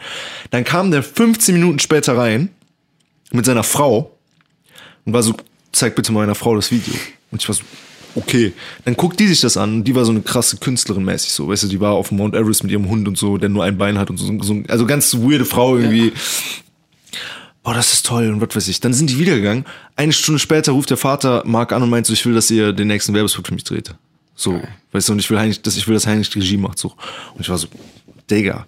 Also, weißt du, das sind dann so Sachen, das ist dann halt dieses, okay, klar, du hast jetzt vielleicht nicht von dieser einen Person das zurückbekommen, aber irgendjemand anders hat dann da irgendwie was rausgezogen, weißt du? Das ist irgendwie Karma. Ja. So. So, das ist, Man kann es nicht erklären, irgendwie. Aber also, man muss das gemacht haben für jemanden, äh, also man muss irgendwo rein investiert haben, damit man auch irgendwas bekommt, aber also damit man das auch bekommt, würde man jetzt, also ich denke mir dann auch immer, warum habe ich nicht die Energie genommen und in diesen Menschen rein investiert? Mhm. Warum bin ich jetzt so energielos? So und immer im Nachhinein, okay, wie kann ich meine, wie kann ich das wieder bezahlen? So, wie kann ich ihm das zurückgeben? Aber es kommt auch. Ich habe auch so eine endlose lange Liste im Kopf, wem ich alles Ja. was geben muss und möchte. Also ich will den Leuten was zurückgeben, aber ich kann noch nicht. Und das tut mir, also das ist auch so eine Motivation, so ähm, was zu reißen jetzt endlich, weißt du? So. Ja, ich hoffe auch immer irgendwie so, ja, irgendwann habe ich 100 Millionen und dann kann ich allen irgendwie ein Haus schenken oder so vom, Ja. vom Ding her im Kopf so, weißt du? Von, vom Ding. Wann, wann würdest du sagen, hast du es geschafft? Also wann würdest du irgendwann so, was, was wäre es, damit du auf dem Sterbebett irgendwann so dir denkst so, weißt du, du schaust den Sonnenuntergang, deine Enkel sind bei dir und du denkst dir so, puh, das war gut. Ich habe schon vieles gemacht. Also ich, ähm, was heißt schon vieles, aber für mich war das schon. Ich hatte am Anfang ja keine Ahnung vom Film und Fernsehen. Ja, warum hast du überhaupt Schauspieler angefangen? Weil Aber das kannst du ja gleich- Das war das Einzige, was ich kann. So vielleicht so ein bisschen so Halbwissenmäßig. Ich bin ja auch mit Halbwissen, also mit gar keinem Wissen rein und dann wurde es Halbwissen und dann wurde es vielleicht auch ein bisschen mehr so. Ähm, aber ich habe ich hab einen Kinofilm gedreht, Mann. Ich habe einen Kino, Ja, ich bin auf der. Leinwand. Ja, ja. Ähm, und ich habe mit Annette Frier gespielt und ich, also der Cast vom Kinofilm, der war fett. so. Ähm, und die Leute dann auch zu treffen hinter den Kulissen, das war, ist einfach ein Traum. Ja, ja.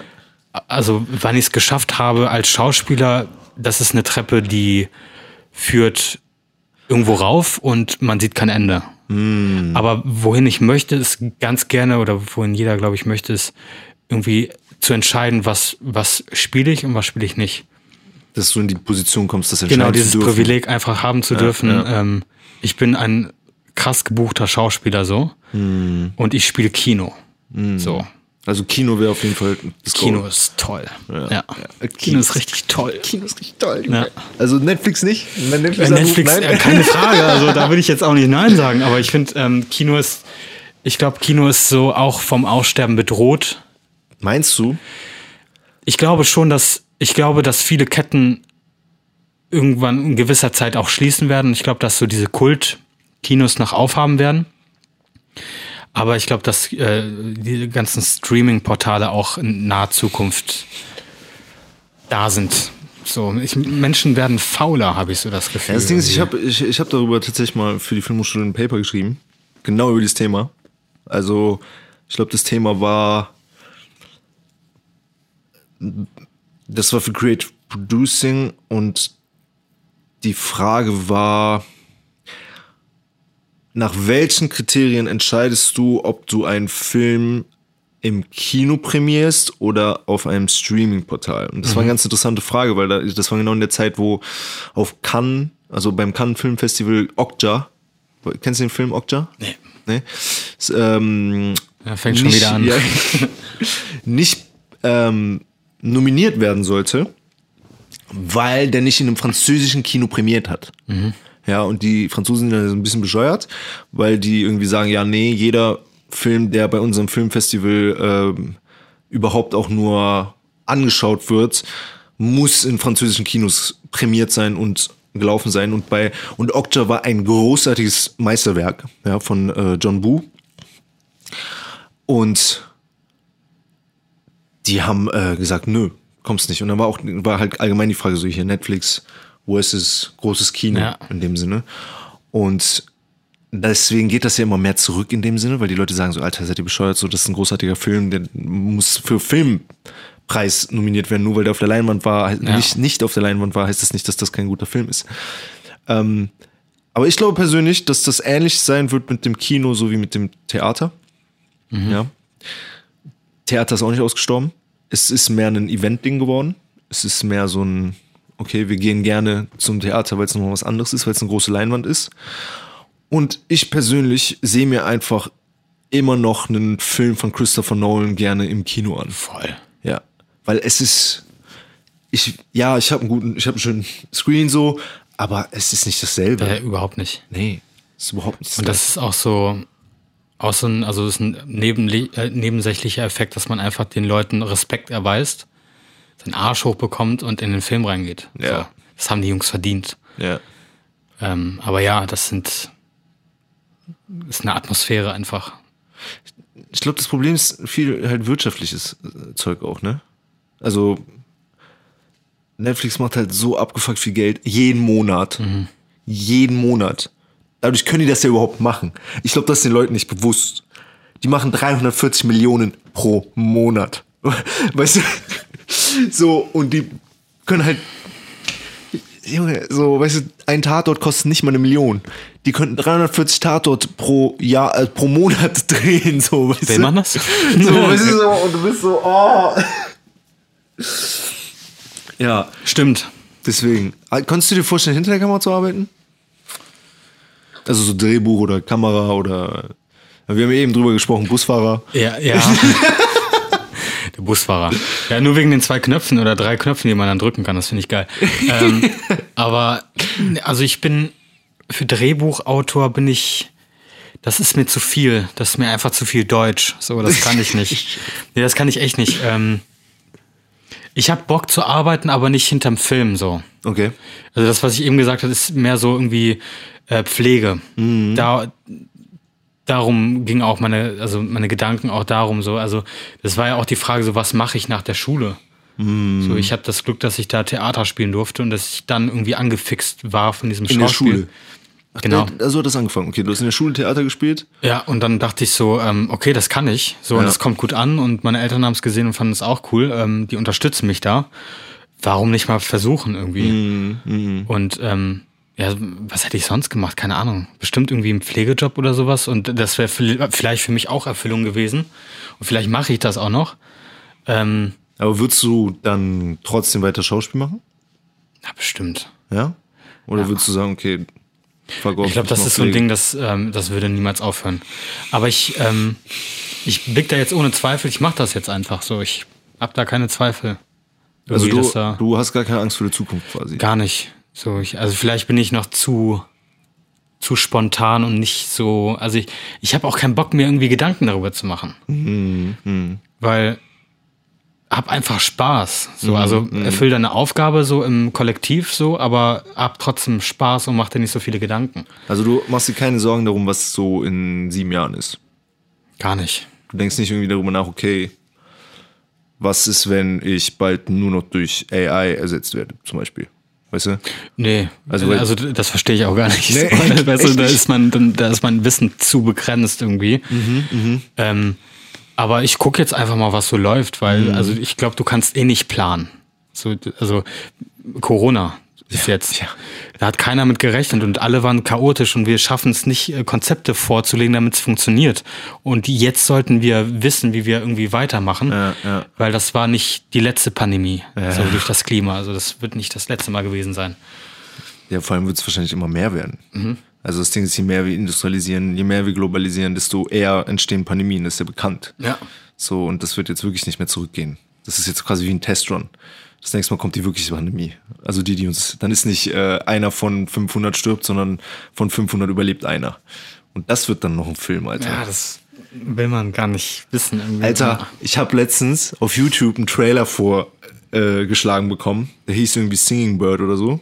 Von ähm, James Cameron oder ja, irgendeiner von diesen Explosionsschauspiel äh, Regisseuren, die immer alles explodieren lassen. Ähm, der spielt einfach irgendwie in drei Jahren und Corona ist so voll jetzt die kranke Pandemie. Es ist nicht mehr Covid-19, sondern es ist Covid-38 und jetzt äh, sterben halt wirklich alle so, weißt du?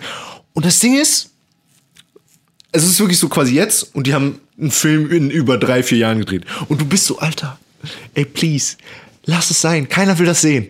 Niemand will das sehen. Ja. Das ist so, das wird, das ist so, als wärst du gerade im Zweiten Weltkrieg und würdest jetzt einen Film machen über den Zweiten Weltkrieg. So, Digga. Mal schön Salz in die Wunde Ja. gestreut, so, ja. Nicht nur, nein, nicht nur das so. Es ist, glaube ich, auch einfach so. Ich hatte in Social Psychology, hatte ich, ähm,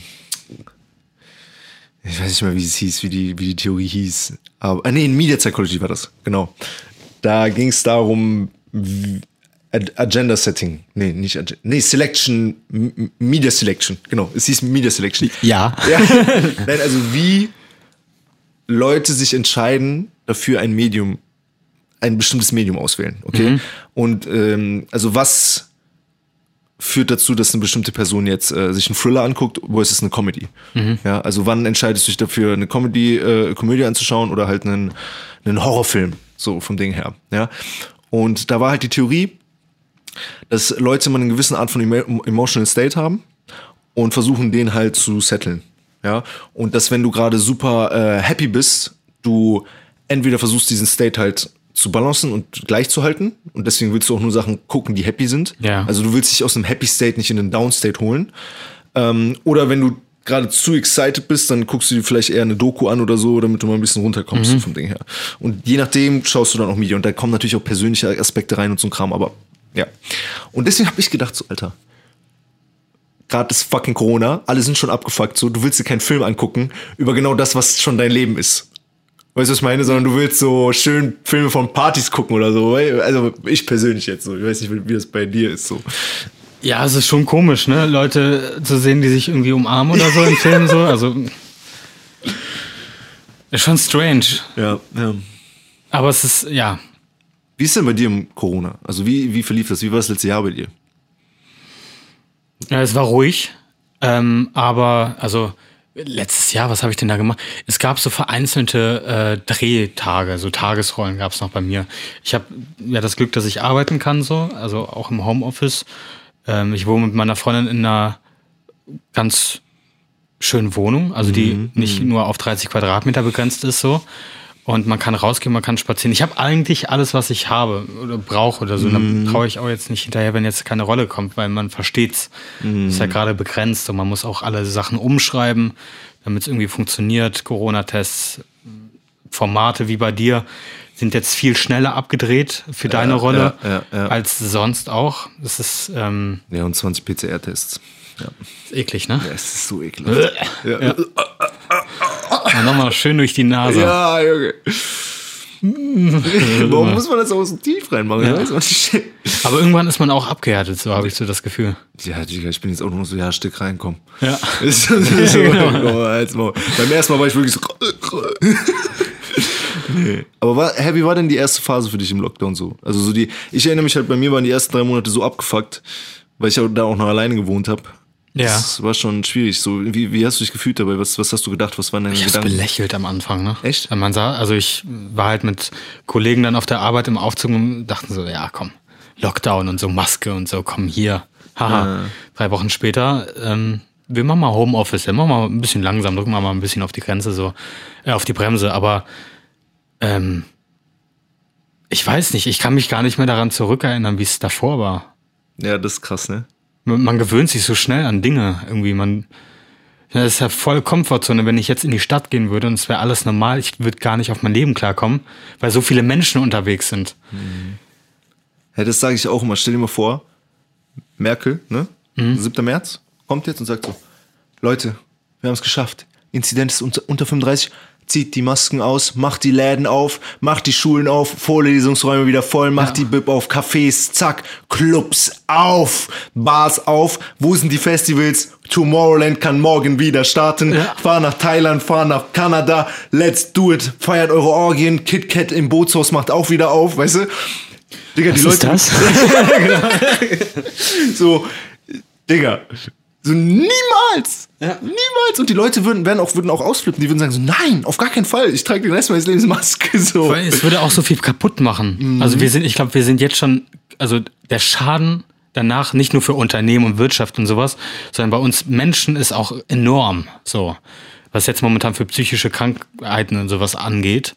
Ähm, aber ja klar, wenn Merkel dann am 1. April sagen, April, April, so dann äh, wäre schon komisch irgendwie. Aber das andere Ding ist, ich war letztes Jahr gar nicht krank. So. Ja, ja, das ist mir und meinen Freunden auch aufgefallen. Wir hatten alle keine Grippe, kein gar nichts. Gar nichts. Also das ist schon nice mit den Masken Vielleicht mal ganz kurz Halsschmerzen, weil man das Fenster offen hatte, aber das war's auch. Voll geil. Ja.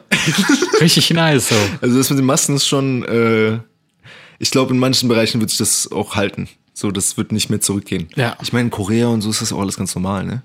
Stimmt. Also ähm, da sitzen die meisten Leute in der Bahn mit. Macht ja auch Sinn, Digga.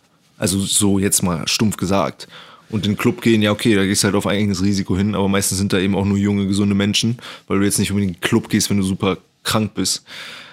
Aber ja, was ich persönlich irgendwie super weird finde, ist irgendwie, ja, klar, hört sich jetzt vielleicht stupid an so. Aber dass du in so einer Krisensituation irgendwie, dass du so ein Wort reinbringst, so Social Distancing. Ich finde dieses Wort übertrieben weird. Ich meine, die meisten Leute werden jetzt sich wahrscheinlich an den Kopf packen und sich denken, ja, Heinrich labert wieder scheiße so. Aber für mich ist das Ding einfach, dass du sagst, wir sind in einer extremen Krisensituation und du sagst Leuten, sie sollen auseinandergehen, alleine bleiben, sich in ihre Zimmer verkriechen, nicht zusammen da durchstehen. Weißt du, und das ist irgendwie so ein ganz weirdes Ding, wo ich mir denke, okay, ja, ist alles gar keine Frage. Wir brauchen, ähm, wir sollten jetzt nicht alle miteinander rummachen und uns gegenseitig anhusten. Okay. Ja, geschenkt. Aber so, ähm, die Leute alleine verkümmern zu lassen in ihren Wohnungen, fühlt sich halt irgendwie auch nicht richtig an. So. Das ist gar nicht geplant so, ne? Also, ist halt so ein Rattenschwanz. Ich wüsste auch gar nicht, dass es. Ich habe jetzt kein Beispiel dafür, aber das, wo willst du da anfangen? So, es ist jetzt ausgebrochen, so die, die Regierung war darauf gar nicht vorbereitet. Wir haben mehr oder weniger, also Krankenhäuser und so, die haben, die geben ihr Bestes, wie geht. Aber irgendwas wird dann immer ausgeschlossen. Man denkt gar nicht dran, dass, okay, den Leuten geht's ja nicht schlecht, die alleine sind. so zu Hause. Was ist denn mit dem? Ähm, Wie ist es denn? Du hast ja erzählt, dass dein Dad Pfleger ist. So. Ist, ist das bei ihm gerade ein großes Thema so? Oder ist er noch im Job? ja, Ja? also viel Arbeit. Also, ähm, letztens beim, Hat er sich übers Klatschen gefreut? Unverschämtheit, wie, keine Ahnung, die Geistens rausgehen oder auf ihrem Bötchen sitzen und dann einfach mal kurz klatschen. Ähm, Echt? meinen Haben sie das bestimmt? gemacht? Ja, irgendwie, irgendwie sowas haben sie gemacht, so ein bisschen. Ich, äh, keine Ahnung. Ähm, auf jeden Fall, die, die Gestik ist ja, ist ja schön und gut, aber was haben sie davon? Ähm, kriegen die mehr Geld? Hm, ich glaube nicht. Kriegen einen Corona-Zuschlag? Ja, aber die machen das doch nicht fürs? Geld. Die machen das doch nicht für, Ja, nee, das ist ja ihre Berufung. Die mögen das ja gerne so. Ja, ja, die, genau wie die Politiker. Die Politiker machen das ja, die machen das ja auch nicht fürs Geld. Gar nicht. Nee. Gar nicht. äh, nee, aber es ist, es ist ein Albtraum, weil das, du kannst dann, glaube ich, auch, es ist ja sowieso schwer in diesem Beruf, äh, behaupte ich jetzt mal, zu trennen, so privat Ja. und Beruf. So, weil es ist Leben, das ist live, es sterben Menschen, es leben Menschen. Ähm, und dann jedes Mal Corona und du bist verantwortlich und Leute werden krank und du musst einspringen, du musst arbeiten von Tag bis Nacht und am nächsten Tag genauso wieder. Du hast, ähm, es müssen Räume geschlossen werden, es, also die Intensivstationen müssen erweitert werden, dass die bewacht werden können und sowas und das alles zu leiten, ist ein Albtraum. So. Er meinte selber auch zu mir, ich, ähm, ich schlaf schlecht, so ich ich habe Albträume, so ich bewege mich momentan auch in so einer Spirale. Oder ich hatte das jetzt auch vor kurzem mit so einer Spirale, so nicht depressiv, aber man kennt es ja, wenn man sich irgendwie gedanklich irgendwie im Kreis dreht. Ähm, ja, es geht an die Knochen so. Ist er denn in einem Krankenhaus oder in einem Pflegeheim oder Krankenhaus. In einem, richtig, Ja. also Krankenhaus, okay. Ja. krass. Und da kriegt er dann auch richtig den ganzen Kram mit. Also, Genau, er ist auch Abteilungsleiter. Ähm, und ja, muss halt Organisation. Wer ist da? Wer kann arbeiten? Äh, ähm, vieles weiter, was ich gar nicht weiß, was er alles macht. Aber ähm, ja, und dann haben die wahrscheinlich auch wirklich so Personalmangel, ne? voll. Ja. Ja, das ist schon krass. Und da würdest du trotzdem sagen, so, yo, das ist trotzdem ein Beruf, den ich mir vorstellen kann, so. Ich finde den cool, weil du, weil ich, also ich ge gebe gerne viel. So, und ich, ähm, mich macht es glücklich, wenn man dem anderen etwas Gutes tun kann. Ähm, mich erfüllt das auch sehr. Und ähm, ich glaube, das ist ein Beruf, wo du, wo du diese Routine hast und du bist aktiv. Einfach. Ich mag auch dieses Aktive sein. Ich mag nicht warten zu müssen. Dann bin ich auch so ungeduldig, sondern einfach machen. Was, was auch so ein Prozess ist, den ich auch erstmal gelernt habe. Irgendwie, wenn man jetzt Renovierungsarbeiten macht, was ich mit einem sehr tollen Menschen gemacht hat, der mir das auch beigebracht hat, ähm, einfach machen, einfach ausprobieren. So improvisieren, Lösungen zu finden und sowas und einfach machen. Und das ist cool. So. Aber es macht dich auch kaputt gleichzeitig. Ja, aber es ist ja schon auch eine Art von Sinnhaftigkeit. Ja. So, ich glaube, da fühlt man sich schon so, als würde man wirklich was machen, was von Sinn ist. Und das Ja. ist ja ein, heutzutage, vor allem für unsere ganze Generation, ist, glaube ich, ein sehr, sehr wichtiges Thema einfach. Also ich frage mich das auch jeden Tag. So macht, ist das, was ich tue für die Zukunft von, Genau, ja, ja. Ja. ja. ist das, ist das sinnhaft? Ich kann, ich habe ich hab letztens irgendwie einen interessanten Spruch gehört, oder was heißt Spruch? Ähm, wo jemand meinte, genau, da haben die darüber gesprochen, was, was es heißt, erwachsen zu sein. Ja. Und äh, dass es heutzutage so viele Adult Childs gibt, also Erwachsene, die halt immer noch Kinder sind quasi. Und, und dann hat er irgendwie gesagt, das, was am meisten für ihn, also ich rede von Eric Weinstein, ich weiß nicht, ob du ihn kennst, ähm, der hat gesagt, darüber nachdenken, was man für eine Welt hinterlässt, für seine Kinder. Also nicht den persönlichen Short-Term-Gewinn, also nicht ich innerhalb der nächsten zwei Jahre, wenn überhaupt so weit, ja, me- meistens ja. zwei Wochen oder eine Woche oder morgen oder jetzt, sondern okay, wa- was für eine Welt hinterlasse ich oder wie kann ich für meine Kinder sorgen oder wie ist das für meine Umwelt, für meine Menschen, was, was hinterlasse ich, wenn ich von dieser Welt gehe, so, weißt du? Und das hat mich richtig hart gehittet, also äh, mich persönlich jetzt, weil ich war so, Digga, ja, okay, ich bin noch nicht erwachsen. Ich bin absolut nicht erwachsen. Ich denke gerade nur an mich, gefühlt so. Ich denke nur daran, so, wie kann ich jetzt am meisten Geld verdienen? Wie, wie kriege ich jetzt den besten Job? Äh, was macht mir Spaß? Dieser Podcast, oh, äh, weißt du, es ist nur, nur, nur so ein hier, hin, da, bababam. Da Schauspielen kann ich da noch ein bisschen Cash und ja, bababam. Und irgendwann, glaube ich, wenn man dann Kinder hat, ist es so, ja, okay, so, holy shit, so, da, da ist jetzt jemand, den, den liebe ich mehr als mich selbst. ja. Und ich muss jetzt vielleicht mal drauf achten, so, dass ich, dass die auch ein schönes Leben haben. Dass nicht ich jetzt äh, nur an mich denke. Und das Ja. ist, glaube ich, bei sehr vielen Leuten irgendwie nicht der Fall. Weißt du? Was ist für dich erwachsen sein? Würdest du sagen, du bist erwachsen? Nee, gar nicht. Ich bin gar nicht erwachsen. Also, je nachdem, in welchem Umfeld man ist, denkt man schon von den Gedanken her und von dem, was man jetzt gerade gerade braucht. Ich bin so einer, wenn du mich auf einer Party suchen würdest, ich wäre draußen bei den Rauchern und würde quatschen. Oder in der Küche. So. Ähm, aber Verantwortung. Viel Verantwortung ja, ja, ja, ja. und auch ähm, Dinge zu akzeptieren und sich nicht irgendwie rumzuschlagen. So, ich finde das auch ganz interessant, weil jetzt momentan sind wir in so einer Phase, wo wir auch f- uns selber entwickeln, so und wo wir auch selber unsere eigenen Interessen irgendwie machen dürfen und sollen und dann später erst kommt etwas, was wir in die Welt setzen und dann sind wir dafür da. Aber wenn du das davor nicht gemacht hast, dann glaube ich, wirst du später richtig Schwierigkeiten haben. So, so dann ist das Kind nämlich auch weg, ist ausgezogen und dann denkst du dir, okay, was mache ich jetzt in meinem Leben so? Ja, ja, ich weiß, was du meinst. Aber wir sind ja auch eine ganz andere Generation als unsere Eltern. So Ja, ja. voll die Freigeister. wir machen uns jetzt schon Gedanken darüber, okay, ah, ich fühle mich jetzt gerade nicht so gut, möchte ich das wirklich so machen? das Richtige. Ja, ja, genau, genau. Liebe, Anerkennung und so. Und Ja, ey, ich weiß auch nicht. Manchmal denke ich mir so, wie war das hier in, in Fight Club? Hast du Fight, Fight Club hast du aber geguckt? Den habe ich gesehen. Ja. Ja. okay. Da macht Tyler, also Tyler Burden, hält er ja diese einmal diese Rede irgendwie, wo er so meint so, ähm, der Sinn der unserer Eltern und Großeltern und was weiß ich war Krieg und was weiß ich und das war deren großen Depression und hast nicht gesehen und unsere große Depression ist ist die Depression. Also ist, ist, dass wir nichts haben, Ja. worüber wir, wofür wir kämpfen können. So, wir haben keinen großen Krieg, was weiß ich. Jetzt abgesehen von den ganzen Leuten, die überall auf der Welt fucking Krieg haben, so das daran muss ich mich auch jedes Mal wieder dran erinnern, dass ähm, meine Probleme jetzt nicht so gewaltig sind.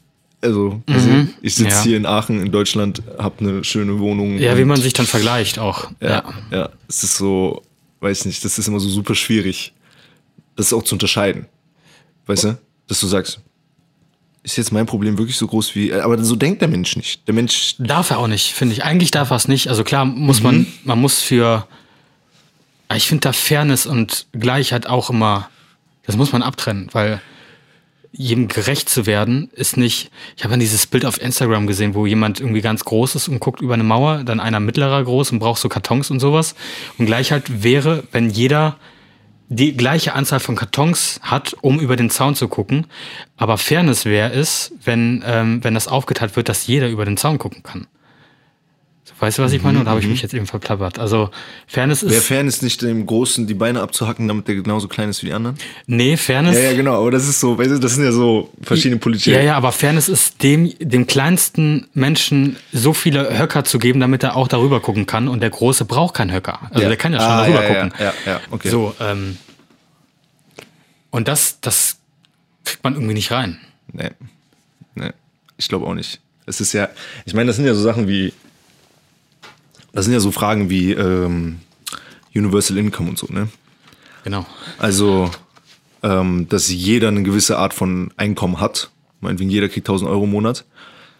Wo man sich dann auch fragen muss, okay, ähm, wenn du jetzt schon Millionär bist, kriegst, kriegst, kriegt er dann auch 1000 Euro im Monat? Weißt du? Oder gibt es überhaupt eine Grenze? Oder wie ist das? Weißt du, und wir sind ja schon, viele Leute sagen ja immer so, ja, wir sind mit Hartz IV schon nah da dran. Ja. Aber ähm, ich habe zum Beispiel letztens gefragt, so, Digga, warum kriege ich als Student eigentlich kein Hartz IV? Also weißt du, so vom, vom Ding her. Und dann hat mir einer erklärt, weil ich habe jetzt auch nicht so super viel Cash, so, weißt du? Also das, vergleichsweise ist es natürlich immer noch viel Cash. Ich kann diese Wohnung hier bezahlen, ich kann mein Essen bezahlen und so, bam, bam, aber es ist jetzt nicht so als, äh, keine Ahnung. Weißt du, es ist Ja. schon manchmal hart. Ich muss schon oft meinen Vater irgendwie um einen Vorschuss bitten oder irgendwie dann doch mal äh, sieben Tage hintereinander kellnern gehen, damit ich das irgendwie ge- gebacken kriege oder so. Und dann fragt man sich so, okay, warum kriege ich jetzt als Student nicht irgendwie die Corona-Hilfe oder so? Weißt du? Und das Ding ist, als Studierender hast du quasi, wirst du quasi schon bezahlt in Form von Bildung. Und als Studierender darfst du dem Arbeitsmarkt nicht zur Verfügung stehen. Ja. Wenn du Hartz IV kriegst, musst du aber dem Arbeitsmarkt zur Verfügung stehen. Also du musst quasi die ganze Zeit, ja, du musst ja die ganze Zeit Bewerbungen schreiben und so ein Kram. Ne? Und das darfst du als Student nicht. In dem Sinne. Also deswegen kriegst du keine Hilfe als Student. So BAföG kriege ich auch nicht, weil mein Vater genau gerade diese Grenze Das ist. kenne ich, das kenne ich. Ja. Hatte ich bei mir auch, ja. Ja, dass der genau diese Grenze hat, dass der eigentlich genug verdient, aber der hat trotzdem so viel Ausgaben, weil der hat noch meinen Bruder und meine Oma und keine Ahnung was, Ja. dass es jetzt nicht reicht, um mich dick irgendwie zu pushen. Und dann kriegst du halt keinen kein BAföG und dann bist du halt in dieser, diesem Void. Weißt du, wo irgendwie bist du privilegiert? Ich, ich, ist gar keine Frage, ich bin übertrieben privilegiert so. Mein Gott, ich bin groß, gesund. Ich bin in der Lage, überhaupt kognitiv irgendwie zu studieren, was ja, was man auch nicht unterschätzen darf. So. Ähm, 7% aller Menschen haben IQ von unter 87. Krass. Ja, das, das ist sehr krass. Nur 7%? Äh, ähm, unter 87 nimmt die Armee dich nicht mehr.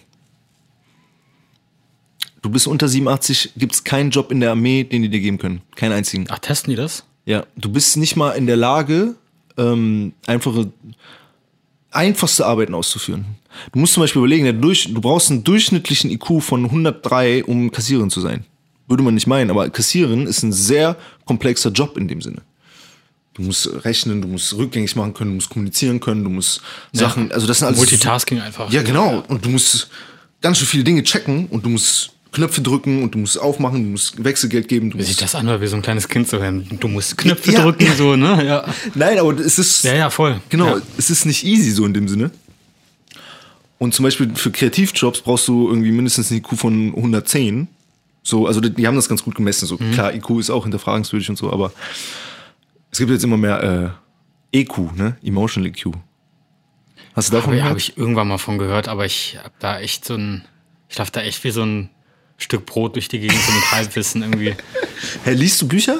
Nee, Echt nicht? ich hasse Bücher. Was?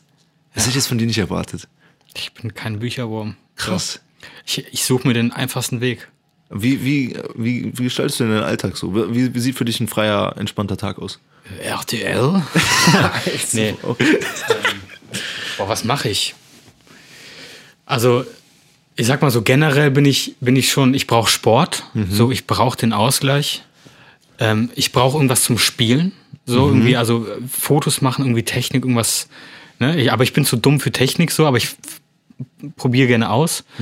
Ähm, ich brauche diese Kommunikation, also mich mit Leuten treffen, mit verschiedenen Leuten treffen und sowas, das brauche ich. Und ähm, ich zocke manchmal gerne, also momentan zocke ich gerne. Ähm, ja, und was ganz wichtig ist, ist äh, Familie für mich, also Freundin, Eltern, Ja, Family und so. Das, ähm, das brauche ich. So. Mhm, Und gutes Essen ist auch. Würdest du, würdest du, wenn jetzt morgen kommt irgendein Regisseur, ja, oder irgendeine Produktion und sagt so, ey Tobi, so, du bist auf jeden Fall der Shit, so, wir haben Bock auf dich, ähm, komm nach New York oder nach LA und dreh die nächsten neun Monate mit uns jeden Tag diesen Film hier. Lass alles zurück und was weiß ich. W würdest du diesen Schritt gehen? Also mein inner- innerliches Kind schreit ja. So. Definitiv. Aber es ist, ähm, es ist auch ein sehr starkes Weinen. Also berührt einen schon. Weil ich würde, ich, ich wäre sehr traurig, glaube ich. Wenn, also wenn ich diesen Schritt mache, dann würde ich weinen, aber wenn ich diesen Schritt nicht machen würde, würde ich auch weinen. Ähm, also was ich auf jeden Fall immer machen möchte und will, ist, dass irgendwie meine Freundin mitkommt. So. Weil ich kann, ich kann nicht von ihr weg sein. Und ich brauche diese, dieses Bodenständige und einfach, dass jemand da ist für dich. Ähm, ja, ich bin, ich bin halt auch der ein jüngerer Bruder, so, also ich brauche irgendwie dieses gewisse Etwas, so, was mich irgendwie so da behält. so. Ja, Aber was du ja, ich würde es ich würd's machen. Ja? Ich würde es irgendwie machen, ja. Und könntest du dir vorstellen, das dann die nächsten 30 Jahre zu machen? Nein. Also so komplett durchzuziehen? Komplett alles auf Karriere legen? Nee, nee, das kann ich nicht. Das kann ich nicht. Ähm, ich, bin, ich bin mal gespannt, wenn's, wenn's, wenn ich dahin komme, wenn es dann richtig läuft, dass man wirklich mal so drei, vier dicke Projekte pro Jahr hat oder so. Wie das, wie das sich dann verändert. Aber ich brauche, ich muss mir dann auch Grenzen setzen und auch Pausen setzen. Ja, ja. So, wo ich sage, okay, ähm, ich habe jetzt meine Family auch, keine Ahnung, so und so lange nicht mehr gesehen. Ähm, Zeit vergeht so schon schnell und man sollte das auch wirklich so nutzen, um, um sich zu sehen und so. Ich finde, es kann ganz schnell auch mal was schief gehen und man macht sich dann auch ganz viele Vorwürfe, so dass man nicht da ist oder so. Also es sind halt meine Werte, so Familie und so. Meinst du, das hat sich auch durch Corona gegeben oder war das schon immer so? Aber Das war schon immer so. Das war schon immer immer irgendwie. Ähm, ja, also dadurch, dass ich halt auch sehr introvertiert bin, bin ich halt auf viele Menschen auch angewiesen und mit denen dann halt, da fühle ich mich wohl so und das ist mein Ruhepol. Und ich lege eh viel Wert darauf, natürlich zu sein und ich kann mich auch nicht verstellen und so und das authentisch sein und endlich mal wieder in so einem Raum zu sein, mit seinen Eltern zu sitzen. Ja, ich, ich bin's so, weißt du? Und irgendwie keine Rolle zu spielen. So, voll eklig. Ja, ja, ich weiß, was du meinst. Ja, das ist krass. Ich finde das interessant, wenn du jetzt so sagst, dass du allgemein eher dich selber als introvertierte Person siehst. Wie du dann zu Schauspiel gekommen bist, das sollte man nicht meinen, aber ich, man hört das ja öfter, dass Leute, die sehr introvertiert sind, dann sowas wie Schauspiel machen, wo man sich dann fragt, so, okay, krass. Ja. Hätte man jetzt allgemein nicht so gedacht, weißt du, dass man jetzt dann auf die große Bühne will. Ja, voll. Vielleicht ist das auch dieser innere Drang, ähm, dagegen anzukämpfen, weil es mich selber nervt. So, es nervt mich in gewissen Situationen nicht meine Meinung zu sagen äh, oder den Mund aufzumachen und sagen, was laberst du für eine Scheiße gerade, ohne sich dafür schlecht zu fühlen oder so. Und auch diese persönliche Entwicklung, die man macht und dieses Erfolgserlebnis, was geschafft zu haben. So, wir haben jetzt, ich war Teil des Filmes, so, wir haben den Film gemacht und ich kann den, ich habe den in der Hand, so, ich kann den zeigen und so. Äh, und es es ist etwas, was bleibt, auch was man zurücklässt, so, ne? Ähm, das ist schon, das ist schon nice, so man sieht es. Ja, das fand ich auch immer cool. Dass Ja. du am Ende so ein fertiges Produkt in der Hand hast und die Leute können das sehen, jeder fühlt sich was für, für, für damit irgendwas, kann damit was anfangen. Und ich denke mir auch oft so, Digga, so in zehn Jahren, oder nicht mal in zehn, sondern so in 20 Jahren, sehen so meine Kiddies so Sachen, die ich mit 20 gemacht habe, oder wie ich mit 16 war, Ja. oder wie ich da aussah, was ich da gesagt habe, wie ich, wie ich gesprochen habe. Weißt du, vielleicht werden die diesen Podcast irgendwann mal hören Ja. und sehen so, oh krass, Papa hat so mit 24 gedacht. So sah die Welt aus irgendwie. Da, so haben die Leute irgendwie gedacht, so, wo steht der jetzt?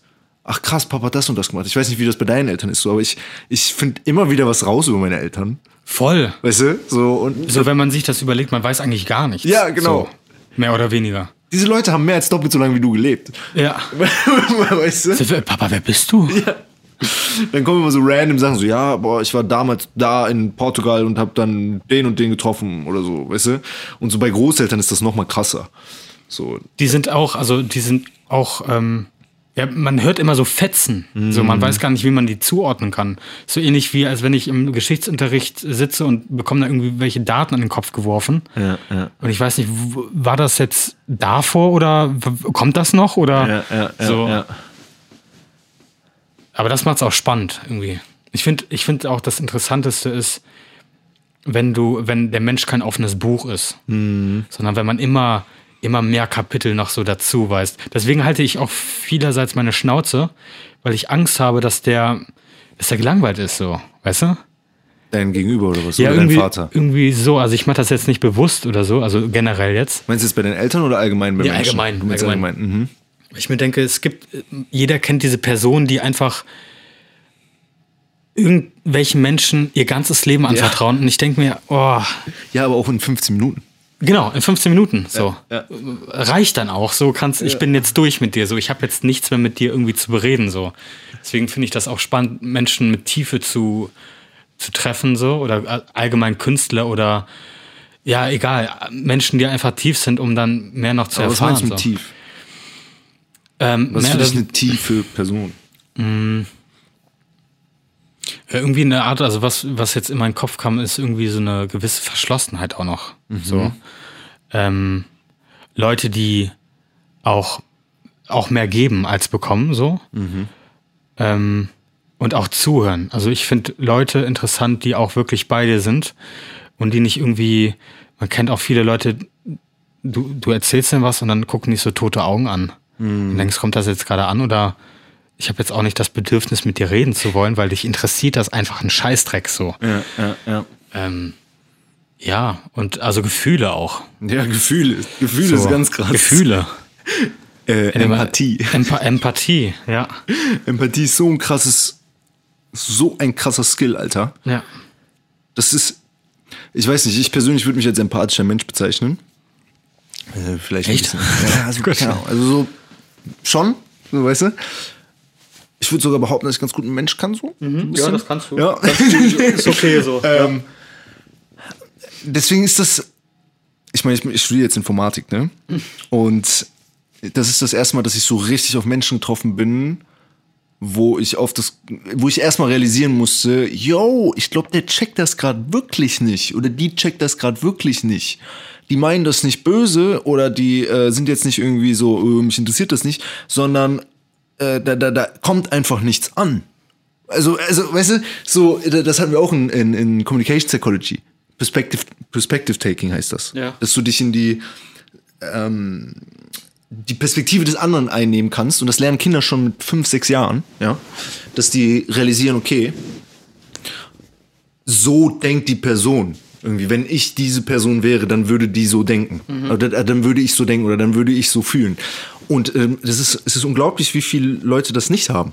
Ja? Also es haben sehr viele, es gibt sehr viele Leute, die absolut nicht in der Lage dazu sind, sich in die Perspektive eines anderen Menschen einzuversetzen. Und das ist angeboren. Also das ist nicht mal, dass man das lernen kann oder so, sondern viele Leute können das literally nicht. Ja, das, äh, es hängt sehr stark mit Autismus zusammen. Das war auch das Interessante. Also, komm. Willst du mal den Autismus-Test machen? so ein bisschen böse. Mach die Kamera aus. Bruder, mach die Kamera aus. Nein, nein, nein, nein. Ähm, Wobei, doch, komm, komm, machen wir mal. Mach mal. Ist, ist ganz kurz. Ist nichts Schlimmes, wirst du bestehen. Versprochen. Okay. Ah. Nein, ähm, wir haben, ein, wir haben den bei einem Freund gemacht und der war so richtig so. Das. Und wir so, richtig. Das, oh, oh. Ist die Lösung das? Hast du mir gerade die Lösung schon Nee, gesagt? nee. Okay, also wir haben Harry und Sally. Okay? Was haben wir? Wir haben Harry und Sally, zwei Ja, Kinder. ja. Ähm, Sally hat einen Ball. Okay? Und dann liegen da noch ein Korb und eine Box. Okay? So, und Sally nimmt sich den Ball, tut ihn in den Korb, macht eine Decke drüber und geht weg. Okay? So, jetzt geht Harry, der Fuchs, geht zu dem Korb, nimmt sich den Ball, macht die Decke wieder drüber, packt es in die Box, macht die Box zu und setzt sich wieder an seinen Platz. Jetzt kommt Sally zurück. Wo wird Sally nach dem Ball gucken? Ich bin Autist, glaube ich. Nein, sag. Denk einfach. Wo würde Sally jetzt nach dem Ball gucken, wenn sie ihren Ball halt wieder haben will? Keine Ahnung, im Korb da, in einem anderen? Ja, ja, natürlich. Ist doch uns vollkommen klar. Ja. Wa- warum? Ich Warum? habe vielleicht ein bisschen zu weit gedacht noch so. Nee. Wo würde ich jetzt Nein. gucken alles so? Wo ist der scheiß Ballmann? Nein, aber jetzt ganz stumpf so. Wo, ja, genau. Wo würde Sally gucken? Im Korb. Ja. Ja. So, und, und warum? Warum denkst du das? Weil sie ihn davor reingetan hat, ne? Ja, genau. Wir nehmen das ja so komplett als gegeben. So. Aber Ja. der, also, die haben den Test gemacht bei Kindern zwischen fünf und acht Jahren oder so. Und ähm, normale Kinder in Anführungsstrichen und auch Kinder mit ähm, Trisometrie Trisomie ein, 21. ein, 23. Genau, Down- Down-Syndrom. Ja, genau. Ähm, ja. haben auch gesagt, der Korb.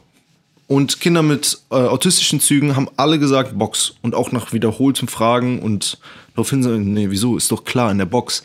Weil die sich nicht in die Perspektive von Sally reinversetzen konnten. So, und das ist ein ganz einfacher Test, mit dem du halt quasi Autismus und Perspective Taking und so ein Kram testen kannst. So, weißt du? Krass. Ja, und es gibt sehr viele Menschen, die passen nicht diesen Test. Man, man würde meinen, es ist simpel. Aber ja, das ist irgendwie auch, also ich denke jetzt auch, das ist irgendwie eine Falle oder so, weißt du? ja, das ist aber schon wieder weitergedacht. Ja, Das du? ist viel weiter gedacht Ja. irgendwie. Ich denke mir, wo ist der Haken jetzt gerade? Ja, ja. Gibt es da vielleicht noch irgendwas oder so? Aber ja, krass, interessant. Ja, deswegen. Aber ich finde auch interessant, wie ein Mensch dann, also wie es möglich ist, keine Empathie aufzubauen. Also hat das was mit, ähm, ja, also,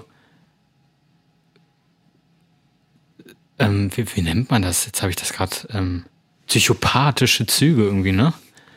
So keine Gefühle zu verstehen oder irgendwie Gefühle auswendig zu lernen, um irgendwie durchs, also ganz intelligente Menschen, Ja. die da irgendwie durchgehen durchs Leben und ja, die, wie gesagt, die Sachen auswendig lernen. Und wenn dann auch noch so eine sadistische Ader dazu kommt, dann sieht's aber dann richtig voll gefährlich. Ja. Es sind ja meistens auch äh, Führungspositionen oder öfters mal Führungspositionen. Da wird's kritisch auch. Ja, du musst mal überlegen, äh, wenn du wissen willst, ob jemand ein Psychopath ist, kannst du ihn verschiedene Fragen stellen. Das sind so Testfragen. Das ist jetzt nicht, also, ne, äh, ist jetzt auch ein bisschen allgemein, aber es sind so Sachen wie, wenn du jemanden fragst, was war dein schlimmster Moment im Leben, so. Als wenn- ich meinen Lolli verloren habe. Damals. Nein, aber es gibt, also Psychopathen sagen so, nö, mein Leben ist geil, so, gibt Ja. nichts. Hä? Gab nie was. Ist alles super geil. Weißt du, mir fällt an einem Tag fallen mir 16 Sachen Ja, ja. ein, so, oh, Bruder. So, weißt du?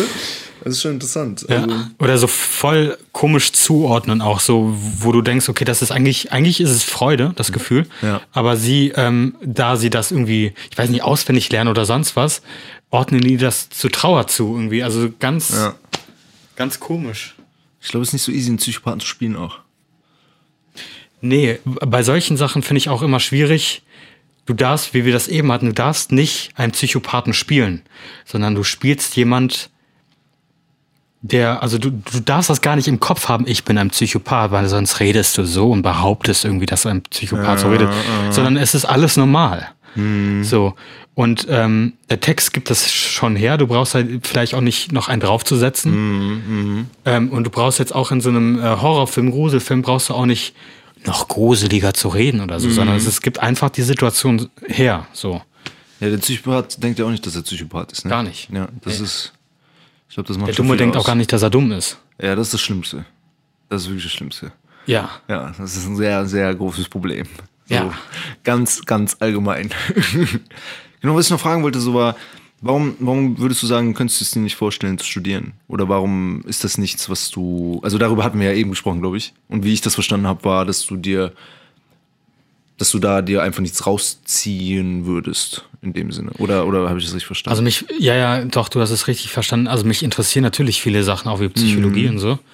Aber ich kann mich nicht hinsetzen. Ich denke, also, das ist so mein schwarzer Fleck. So, Mhm. also, da bin ich dumm drin. Ich bin dumm in, fing schon in der Schule an, ich habe es nie verstanden und ich konnte es auch nicht auswendig lernen, weil ich es nicht verstanden habe. Ich muss es immer verstehen irgendwie. Aber meinst du nicht, dass das eher, dass du keinen Bock darauf hattest? Weil du bist ja offensichtlich kein dummer Mensch so. Ich bin zu ungeduldig, glaube ich. Ich glaube, Mhm. das ist auch so ein Ding. So, ähm, ich kann mich, ich habe nicht die Disziplin, mich dann dafür hinzusetzen und kann über einen längeren Zeitraum einfach lernen, ohne zwischendurch mal so ein paar Glückshappen davon zu bekommen, weißt du, irgendwie so eine Belohnungs- und zu sehen, okay, ah, das habe ich schon geschafft, bah, funktioniert super. So, ich habe mich gerade aufgenommen, Monolog, Sitz, Emotionen, alles, was ich prepared habe, ist da so ähm, sondern du machst das über einen längeren Zeitraum und äh, irgendwann kommst du so ans Ziel. Und da bin ich zu ungeduldig für. So habe ich Aber das ist ja zum. Beispiel, ich meine jetzt bei dir jetzt so sowas wie. Also, ich glaube, das Problem allgemein in unserer Gesellschaft, beziehungsweise was ich jetzt durchs Studium lerne, weil ich habe auch sehr, ich war sehr lange Anti-Studium. Ich war sehr lange, ähm, Digga, Studium ist so für den Arsch, wozu sollte man studieren, was weiß ich. Bis ich irgendwann auch mal ein Interview mit jemandem gesehen hat, der irgendwie gesagt hat, so, yo, ja, es geht immer mehr in die Richtung, dass man studiert, weil man dann irgendwie einen Job hat. Es ist viel mehr wie eine Ausbildung heutzutage. Es ist viel mehr wie eine Jobausbildung. Du, wirst, du, du studierst Jura, um Jurist zu werden. Du machst Medizin, um Mediziner zu werden. Man kann es gar nicht mehr wirklich als Studium betrachten, Ja. sondern ähm, es ist halt eine, Ausbildung, eine Berufsausbildung, mit der, in der du Geld und Zeit reinstecken musst und was weiß ich. Und früher war Studium viel mehr so, yo, was interessiert mich? Ich nehme jetzt mal ein paar Jahre und beschäftige mich damit und bilde mich weiter akademisch und wo ich dann arbeite, ist sowieso was völlig anderes. Weißt du? Ja. Und es geht auch gar nicht darum, jetzt irgendwie Klausuren und Übungen und hast nicht gesehen und ich muss da ein Praktikum und da einen Job. Ja, in die Richtung geht's immer mehr. Deswegen sehe ich ja persönlich einen Bachelor auch mehr, mehr wie als eine Berufsausbildung. Ist ja auch drei Jahre, genau wie eine Ausbildung. Also, Klar. ne? Ähm, aber ich, ich persönlich könnte mir zum Beispiel vorstellen, irgendwie auch nach, nach noch mit 30, 35, so wie Philosophie oder Physik einfach mal anzufangen und dann auch nicht in drei Jahren fertig zu machen, sondern in 15 Jahren, weißt du? Und sich einfach damit zu beschäftigen, quasi einfach, dass du die Ressourcen, das Material, die Umgebung hast, weißt du, so wie Philosophie oder Literaturwissenschaften oder sowas. Das ist alles, heutzutage ist das ja so, so super, ich habe schon fast das Gefühl, ähm, darüber wird nur noch den Kopf geschüttelt. Weißt du, wenn ich jetzt sagen würde, ich studiere Philosophie. Also ich glaube, die meisten Menschen würden sagen, Digga, halt's mal. Ach so. Ja, genau. Aber darum geht's nicht. Es geht bei sowas wie einem Studium darum, etwas zu finden, was einen interessiert und sich damit tief auseinanderzusetzen. Und zwar über längeren Zeitraum. Einfach, weil man Bock drauf hat. Nichts auswendig lernen oder sonst was. Ich persönlich lese immer, ich lese viel Bücher und bin nicht, ich, ich lerne nichts davon auswendig. Gar nichts. Ich verschlinge man, manchmal Bücher innerhalb von einem Tag oder ein paar Tagen. Und oft ist es so, dass es nicht. Ich kann dir da nicht rezitieren, was in den jeweiligen Kapitel stand, auf welcher Seite wo was war. Ja, ich habe oft, wenn ich Bücher lese, nur drei, vier Grundgedanken, die ich aus dem Buch mit rausnehme. Aber das ist wie, ich weiß nicht, deswegen finde ich zum Beispiel sowas wie Zitate super schwierig. Weißt du, du liest irgendein kluges Zitat und denkst dir, ah, das ist nice, weißt du? Aber einmal merkst du dieses Zitat niemals, ja? Und es ist wie eine, wie eine Reise oder wie, wie Training, weißt du, du kannst jemandem zuschauen wie beim Laufen, ja? Aber das hat, es hat nichts damit zu tun, wie wenn du selber läufst. Ja. Oder wenn du selber joggst. Dem wachsen ja keine Muskeln vom ähm, Zugucken, wie jemand trainiert, so. Und das Ding ist, wenn ich ein Buch lese, dann ist es mehr die Journey und ich, ich habe oft das Gefühl, irgendwie die einzelnen Konzepte, die ich da rausziehe, die, die ziehe ich mir nur daraus, weil ich das Buch lese. Ich weiß nicht, ist schwierig zu Ja, erklären. vorher, also was du, also was es im Prinzip ist, ist dieses mentale, geistige Training. Ja. So, weil es ist wichtig, Vision zu haben und wichtig ist, alles nochmal durchzugehen. Viele Profisportler bereiten sich auch auf einen, ähm, keine Ahnung, auf einen Lauf vor, indem sie sich vorstellen und diese Ja, Vision ja, pflegen, ja, wie sie schnell laufen und an vorderster Spitze rauskommen. So. Und das, das sind beider Seiten so, also beides bringt was. Ja, ja. Ähm, ja, Aber was ich dir damit sagen wollte, war, ähm, bilde dich dass. mal. Nee, nee, nicht, nicht bildet. Ich, ich, ich habe das Gefühl, du bist ein sehr gebildeter Mensch. Auch wenn du das jetzt, finde ich, irgendwie. Ähm, und ich sage das einfach nur, ich, vielleicht positioniere ich jetzt auch gerade einfach von mir auf dich so. Weil ich hatte aber eben auch oft dieses Gefühl, Digga, ich hatte in Informatik einen Punkt im Abi. Also ich hatte nur 5 Minus auf dem Zeugnis. Und jetzt ist mein Schnitt 1,7 an der WTH Aachen. Krass. Also so weißt du, was ich meine? Und ich habe auch immer gedacht, ich wäre dumm oder äh, ich hab, kann mich nicht konzentrieren. Die haben mir ADHS verschrieben, die wollten mir Pillen geben, die wollten mir Ritalin geben, weil ich war ein Zappelphilipp. In Wirklichkeit habe ich zwei Klassen übersprungen und war einfach jünger als alle anderen, so, weißt du? Aber ähm, ich weiß nicht, das ist oft so was, was einem so eingeredet wird, so. Weißt du, dass man, ja, du bist halt ein Zappelphilipp, so. Du kannst dich halt nicht konzentrieren, so. Du bist halt zu dumm dazu, sowas zu verstehen, weißt du? Und das habe ich auch so lange geglaubt, bis ich dann irgendwie Bücher gelesen habe, die mich interessieren, mich mit Stuff auseinandergesetzt hat, der mich interessiert äh, und gesehen habe, wofür das eigentlich alles gut ist. So die, die, der Motivationspunkt hat sich verändert, so in dem Sinne. Weißt du, was ich meine? Und ähm, ja, ich sag, Digga, das ist ist ein Deep Talk, so, weißt du? Aber ich sag dir das jetzt gerade nur so, weil ich das Gefühl habe, du bist eigentlich ein sehr smarter Mensch und dass du da, glaube ich, sehr viel rausziehen könntest, wenn du irgendwie, keine Ahnung, aber wenn du sagst, yo, ich bin happy damit und so, das ist cool. Ja, Ja, danke. Also ich halte mir, ich, ich kann jetzt keine Grenze setzen oder so, dass ich das niemals machen werde. Ähm, aber momentan, also ich weiß nicht, ich mag es praktisch was zu machen, Ja, weil ich ja. dadurch, es gibt ja unterschiedliche Wege, wie man lernen kann, so, aber das ist für mich so der Weg, weil ich direkt was machen kann. Ähm, und ich, aber ich, ich ziehe echt den Hut, weil das ist im, im Prinzip ist es dieses mentale Training. Dieses darauf vorbereiten und sowas. Das Ding ist, praktische Sachen sind ja auch einfach geil. Also ich meine, wir lernen ja auch alle nur, um irgendwann praktisch zu machen. Du bist drei Jahre in die Ausbildung gegangen, also außerdem hast du ja gelernt. So. Aber Ja. wahrscheinlich war Schauspielschule deutlich praktischer, ne? Es war alles praktisch. Du hast immer noch nicht erzählt, was du im dritten Jahr gemacht hast. Ach so, im Ja, das dritten Jahr war dieses ähm, sagen. Business-Produkt. Also wie vermarkte ich mich selbst? Ähm, da ging es auch um diese Demo-Bänder, die man macht, um sich zu bewerben. Mhm. Ähm, es ging darum, herauszufinden, welcher Typ man ist und welche Rollen man oder irgendwann mal für besetzt wird, so. Ähm, und genau, was sind meine Werte so und wie, wie vermarkte ich mich selbst im Prinzip so. Ist das nicht so ein, so ein Hass-Liebe-Ding? Ist das nicht, äh, wenn man, also du würdest, du würdest dich doch wahrscheinlich selber als Künstler bezeichnen, oder? Nee, gar Nee, nicht. Gar nicht? Also du würdest Schauspiel wirklich so als Job betrachten? Nee, das, das auch nicht. Aber ich bin, ähm, ich bin, also, was heißt bescheiden, aber ich, ähm, ich sehe viele Leute so, oder wenn, wenn ich dich jetzt so sehe, dann bist du für mich ein Künstler. So. Echt? Ja, voll. Okay, krass. Also es gibt so Menschen, die, die guckt man einfach gerne an und findet, man findet sie voll inspirierend und so und denkt so, Alter, krass.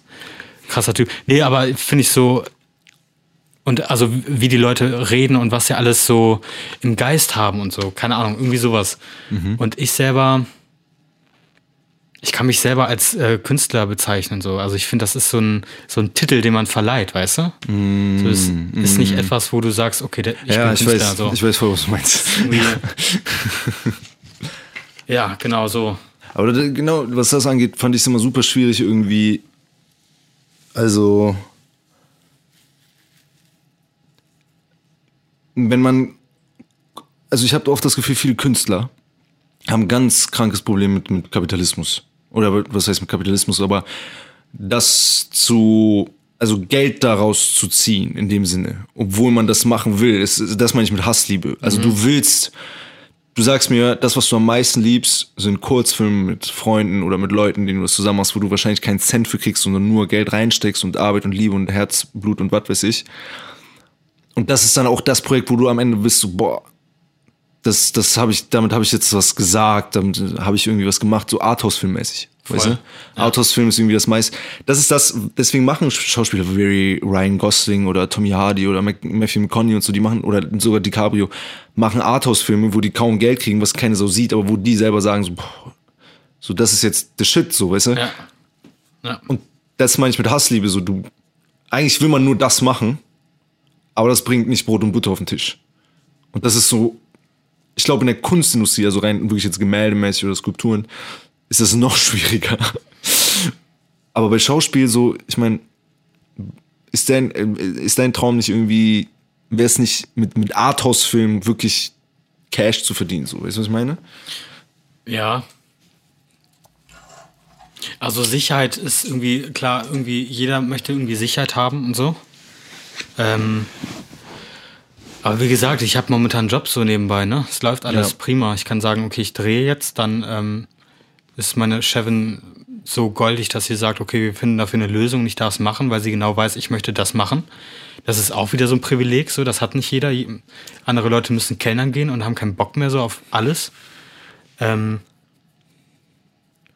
aber äh, natürlich ist es eine Hassliebe, aber für mich ist Geld in der Hinsicht nicht wichtig. So, ich mache es nicht für das Geld. Ähm, ich denke mir so, Schauspieler-Tagessatz, denke ich mir so, what? Pro Tag? ja. Alles für mich so? Ähm, ist schon krass viel, aber wie gesagt, deswegen ist auch mein Ziel irgendwann ein Selbstläufer, dass ich auswählen kann und kann sagen, okay, ich habe ich hab genug Geld gerade, ich brauche das Projekt nicht zu machen, weil ich Geld brauche, sondern ich mache es einfach. ja, ja, ja. Oder ich mache mal was anderes oder ich mache mal Pause und reise ein bisschen rum oder keine Ahnung. Ja. Oder gib mal ein bisschen Geld ab so. ja. Einfach. Ja, das ist wirklich der Dream. Ja. Dass man genug Cash hat, dass man jetzt sich auch um andere kümmern kann in dem Sinne.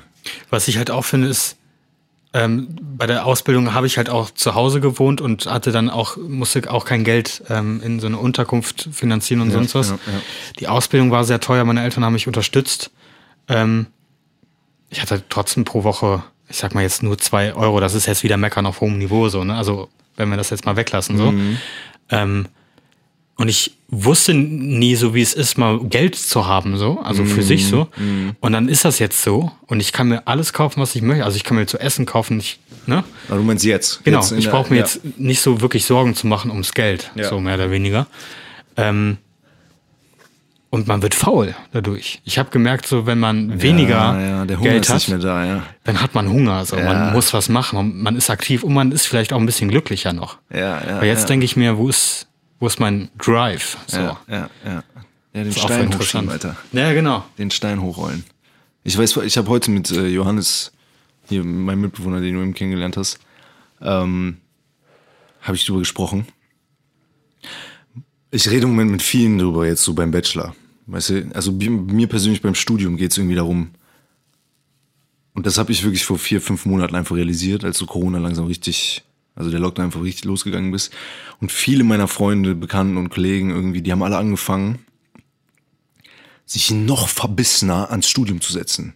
Und ich habe wirklich haben gesagt so, ich meine, man kommt ja auch einfach auf den Gedanken, habe hab ich auch gedacht so, Digga, ich habe jetzt eh nichts zu tun. Ich bin eh die ganze Zeit zu Hause, dann kann ich jetzt auch die ganze Zeit ballern und lernen, weißt du? Und ich habe dann irgendwann gesagt, so, ich so Leute, ey, ähm, darum geht's nicht beim fucking Studium, Alter. Darum geht's auch nicht im Leben. Einmal, deswegen, ich, ich habe zum Beispiel noch nie dieses Elite-Uni-Ding verstanden. Ja, weil, yo, das Einzige, was du machen kannst, ist in die Bibliothek zu gehen, dich hinzusetzen und zu lernen. Das kannst du überall machen. Dafür brauchst du kein Studium, dafür brauchst du keine Uni, dafür brauchst du keinen Professor, dafür brauchst du gar nichts. Jegliche Art von Wissen gibt's heutzutage free im Internet. Du musst dich nur hinsetzen und lernen, so. Weißt du? Was du aber nicht im Internet kriegst, was du nicht während der Corona-Zeit kriegst, ist sowas wie hier. Weißt du, der soziale Austausch, neue Ideen, sich gegenseitig motivieren, zusammen in Räumen sitzen, zusammen an Projekten sitzen, der Austausch mit Professoren, der Austausch mit Tutoren, der Austausch mit den Leuten um dich herum. Du gehst auf irgendeine Party, lernst da jemanden kennen, der hat irgendeine Idee, weißt du? Dann gehst du kurz in eine andere Stadt, du lernst eine neue Kultur kennen, du lernst eine neue Sprache kennen, du, weißt du? das ist ein ganz anderer Austausch. Und ich habe mir selber gesagt, so, ey Leute, ich studiere nicht, um, um zu lernen. Das hört sich vielleicht weird an. Ja, aber lernen kann ich sowieso immer. Lernen werde ich auch. Und die Hauptmotivation des Lernens kriege ich dadurch, dass ich mit Leuten zusammensitze, die auch ein Ziel haben vor Augen und Ja. auch irgendwie was schaffen wollen und was weiß ich. Und nicht dadurch, dass ich vor meinem Bildschirm hocke und die ganze Zeit da drauf starre. So, weißt du? Und deswegen habe ich auch gesagt, irgendwie so, Digga, so, nein. Ich mache jetzt mal ruhig. Ich versuche jetzt irgendwie sowas wie diesen Podcast hier. Weißt du? Was, was so eine schöne. Ich weiß nicht, wie es dir geht, aber ich enjoy dieses Gespräch gerade Voll sehr. nice. Ja. Aber zu quatschen, einfach mal einen anderen Menschen zu sehen. Ja. So. Und es ist nicht meine Freundin. Wie gemein, ja. Ähm, ja, können wir auch nochmal so. Ich finde ich find dieses Format Podcast so super interessant. Es ist mega. Ja. Ähm, ich finde auch manchmal so, also ich höre mir generell auch nicht gerne zu so. Und ich rede auch, ich weiß auch, ich rede auch manchmal sehr chaotisch. Ähm, Und ich finde, das ist auch so eine Art, so irgendwie, irgendwie sagt mein inneres Gefühl, das ist auch so eine Verherrlichung eines Selbst. So man, Podcast meinst du jetzt? genau, ich, ich rede so und so. Ne? Aber so ein Austausch ist einfach cool. So, und wenn das Leute noch mehr interessiert und Leute daraus auch was ziehen können, ist ja voll geil. Das ist ja im Prinzip auch deine Einstellung so beim, beim Studium. Ja, ja. Das ist dieses, ja, der, der Podcast einmal, das Interessanteste finde ich, wir schauen uns zwei Stunden lang an, Ja. ohne aufs Handy zu schauen, Ja. ohne irgendwas anderes zu machen. Das ist eine ganz andere Art von Mindstate gerade. Man ist die ganze Zeit so irgendwie da. Außerdem weiß man, okay, da werden ein paar Leute zuhören. Dementsprechend versucht man jetzt nicht nur kompletten Bullshit zu labern, sondern man Ja. versucht irgendwie äh, was Interessantes der Welt mitzugeben Ja. in dem Sinne, weißt du? Ähm, und zweitens ist es einfach so, ich habe jetzt von vielen Freunden gehört, so die sind so, Digga, dein, der Podcast tut richtig gut, irgendwie so, ich lasse das im Hintergrund irgendwie laufen. Ähm, das ist cool, irgendwie so eine normale Konversation, die man halt normalerweise hätte, wenn jetzt gerade kein Lockdown wäre, auf einer Party. Ja, aber es ist, es ist auch nicht selbstverständlich, weil solche Ja. Gespräche kenne ich beispielsweise auch noch nicht so lang, weißt du? Mm. Es ist, kommt auch immer darauf an, mit wem du dich gibst, so. Ja.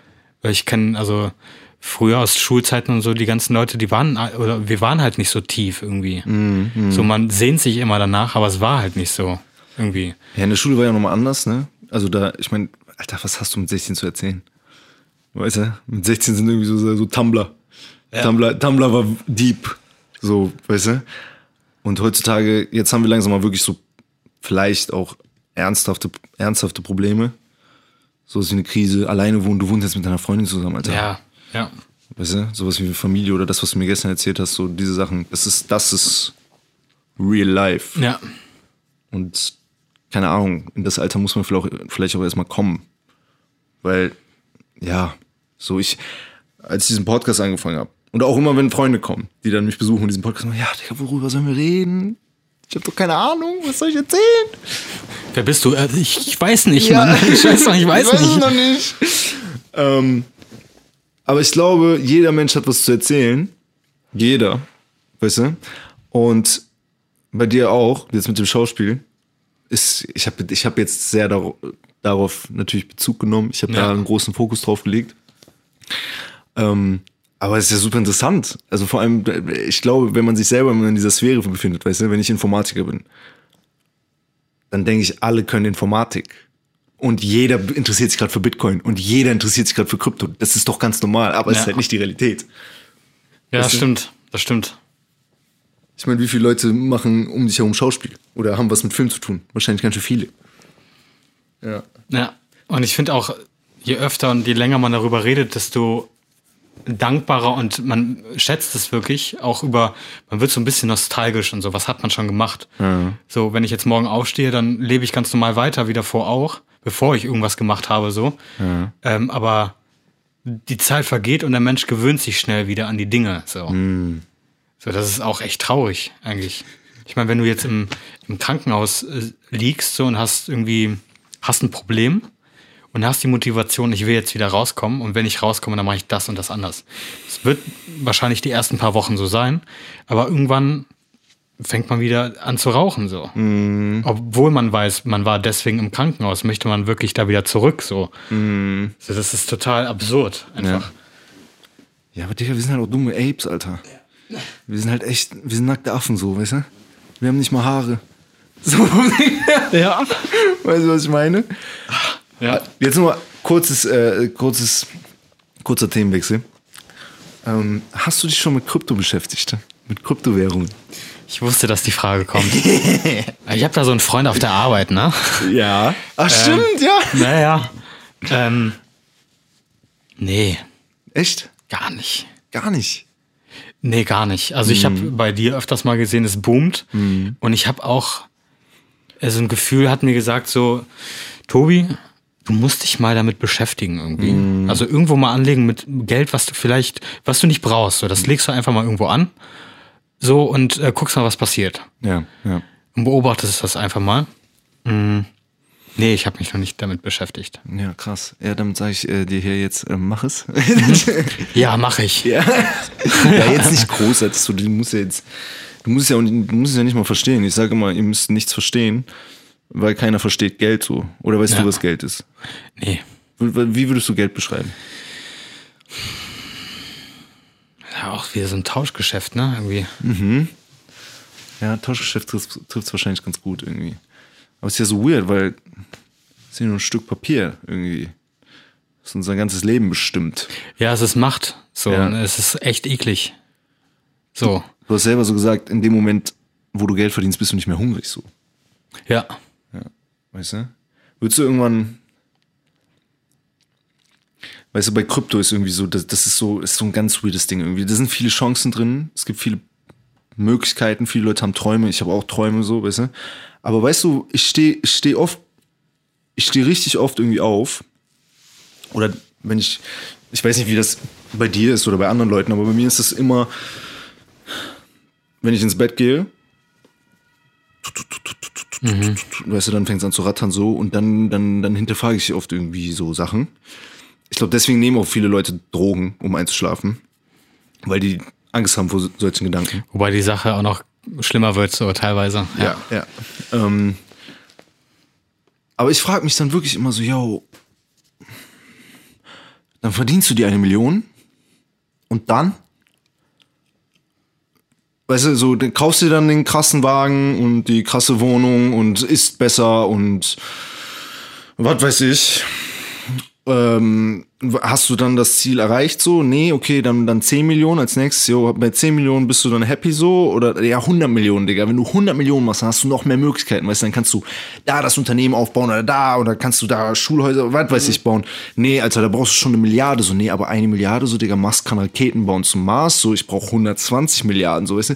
Das ist dann irgendwie mal so ein bisschen erdrückend. Ja, ja, so ganz, Ja, Mühe, deswegen so. finde ich das super interessant, wenn du sagst so, yo, nee. Weißt du? So, wie, wie, wie schaffst du das so dahingehend? Also es ist immer so, Geld ist ja ein Mittel zum Zweck irgendwie. Und ähm, ich habe keine Gedanken, dass ich irgendwann mal kein Geld verdiene, weil ich glaube, dass ich in meinen jungen Jahren überall irgendwo Geld verdienen kann. Ähm, ist natürlich immer die Frage, ob es reicht, aber ich finde, Luxus gehört nicht nur Geld dazu. Also Geld ist natürlich ein riesengroßer Faktor. Ähm, aber ich hatte auch nie das Problem, nicht das haben zu. Äh, also ich habe immer alles bekommen, was ich haben wollte, so mehr oder weniger. Ne? ja. Ähm, und deswegen ist mir ist mir das gar nicht so bewusst irgendwie. Aber ja, es ist schwierig, keine Ahnung.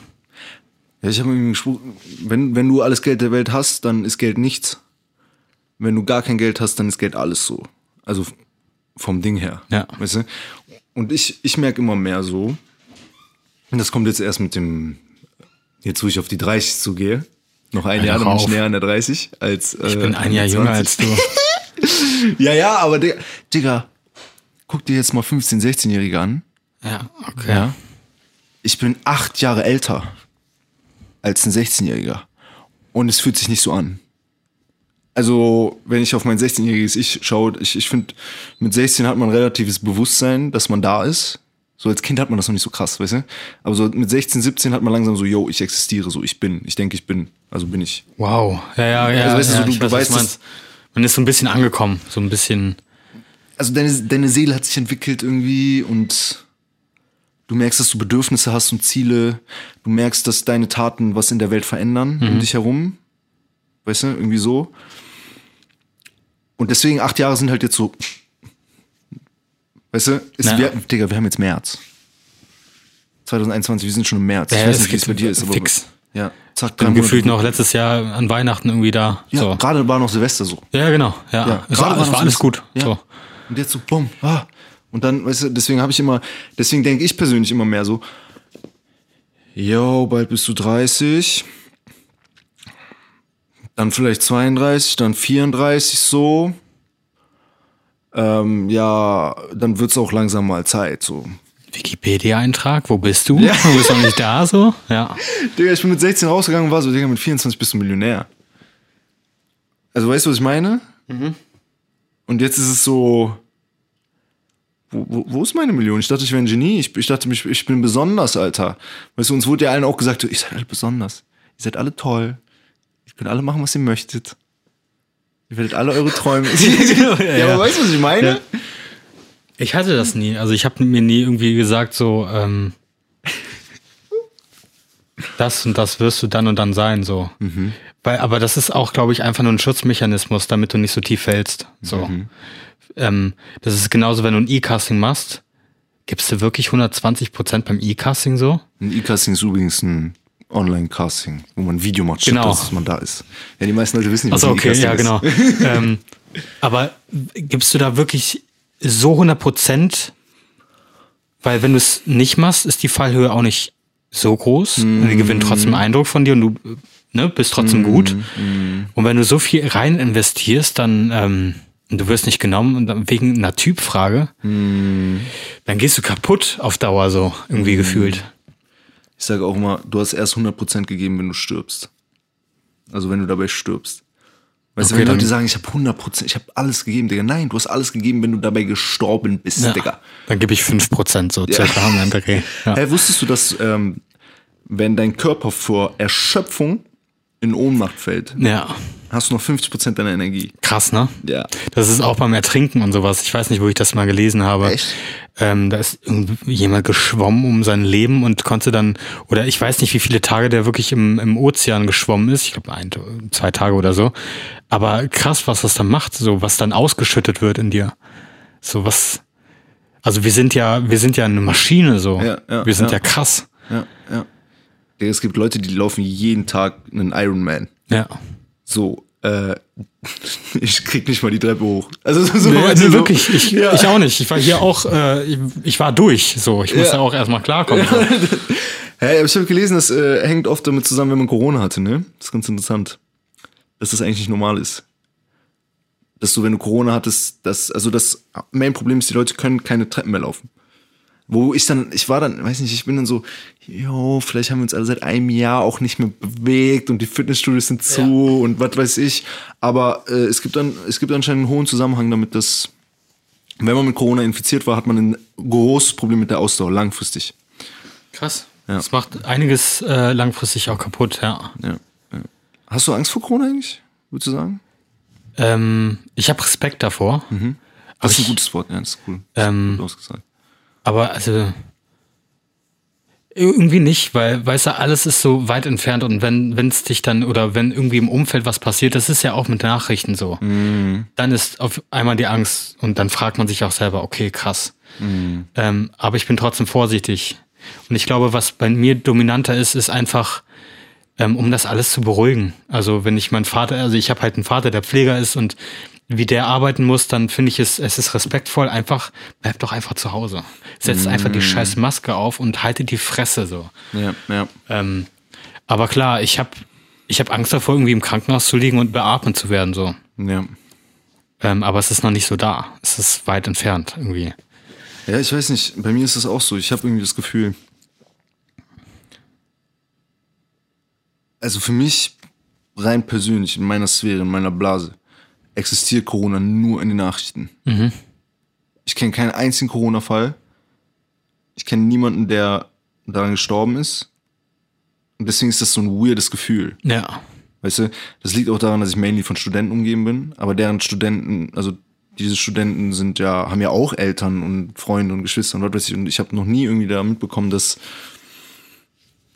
irgendwas passiert ist. Wobei doch ein, ein näherer Freund war jetzt infiziert, aber selbst der hatte, ja, also ich Symptome bin halt positiv, so, ne? Nein, Ja. nicht mal Symptome. Okay. Positiv getestet. Ja, das war's dann auch. Ich kriege jetzt dadurch, dass ich da mitspiele, irgendwie diese ganzen PCR-Tests und so, aber selbst das ist dann irgendwie so, ja, ist ja nichts. Musste durch. So. Ja, genau. Und dann, dann, wenn man auch bedenkt, selbst wenn unsere Inzidenzzahl jetzt bei 65 liegt, das heißt ja 65 von 100.000 Leuten sind infiziert. Ja. Die Wahrscheinlichkeit, dass du, wenn du machst, infiziert bist, ist also super niedrig. Stimmt. So, und deswegen fühlt sich das irgendwie so weird an. Es ist ja, es ist ja irgendwie so ein weltweites Problem, aber für das einzelne Individuum, für die meisten Leute um mich herum, spielt es im Großen und Ganzen fast keine Rolle. Ja. Das ist so ein weirdes Gefühl. Weißt du, was ich meine? Ja, ich weiß, was du meinst, ja. Das ist so. Ja, es ist voll fremd. Checken das nicht. So. Ich meine, keine Ahnung, so, es ist halt ein, das, was du eben meinst, dass man sich nicht mehr an die Zeit vorher erinnert. Ja. So, ich saß mal im Vorlesungssaal mit 5000 Menschen so.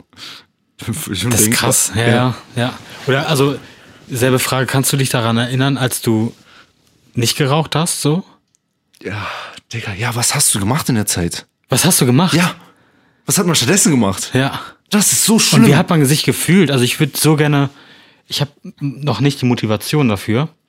Ich will es bald machen, aber ich habe noch nicht die Motivation aufzuhören. Aber wie ist es mal ordentlich durchzuatmen so? Wie ist es wieder komplett zu schmecken, zu riechen an so? So, als ob das nicht schon Motivation genug wäre, aber jeder findet so seinen eigenen Weg dadurch. Irgendwie, du kannst keinem sagen, das funktioniert. Nee. Ey, ich habe also mein Rekord in Anführungsstrichen, wenn man das so nennen darf, war, dass ich äh, drei Wochen es geschafft habe, nicht zu rauchen.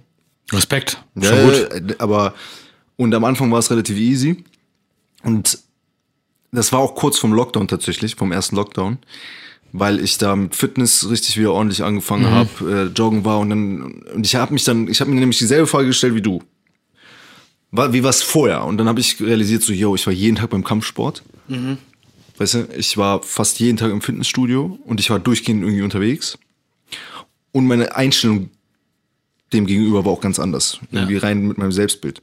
Und deswegen habe ich dann auch gesagt, so, Digga, okay, dann machst du jetzt einfach jeden Tag Sport, damit du dich schlecht fühlst, wenn du danach rauchst. Und das hat auch ganz gut funktioniert. Und dann kam aber Lockdown, Digga. Und ich saß den ganzen Tag zu Hause und ich hatte einen, ich hatte Stress.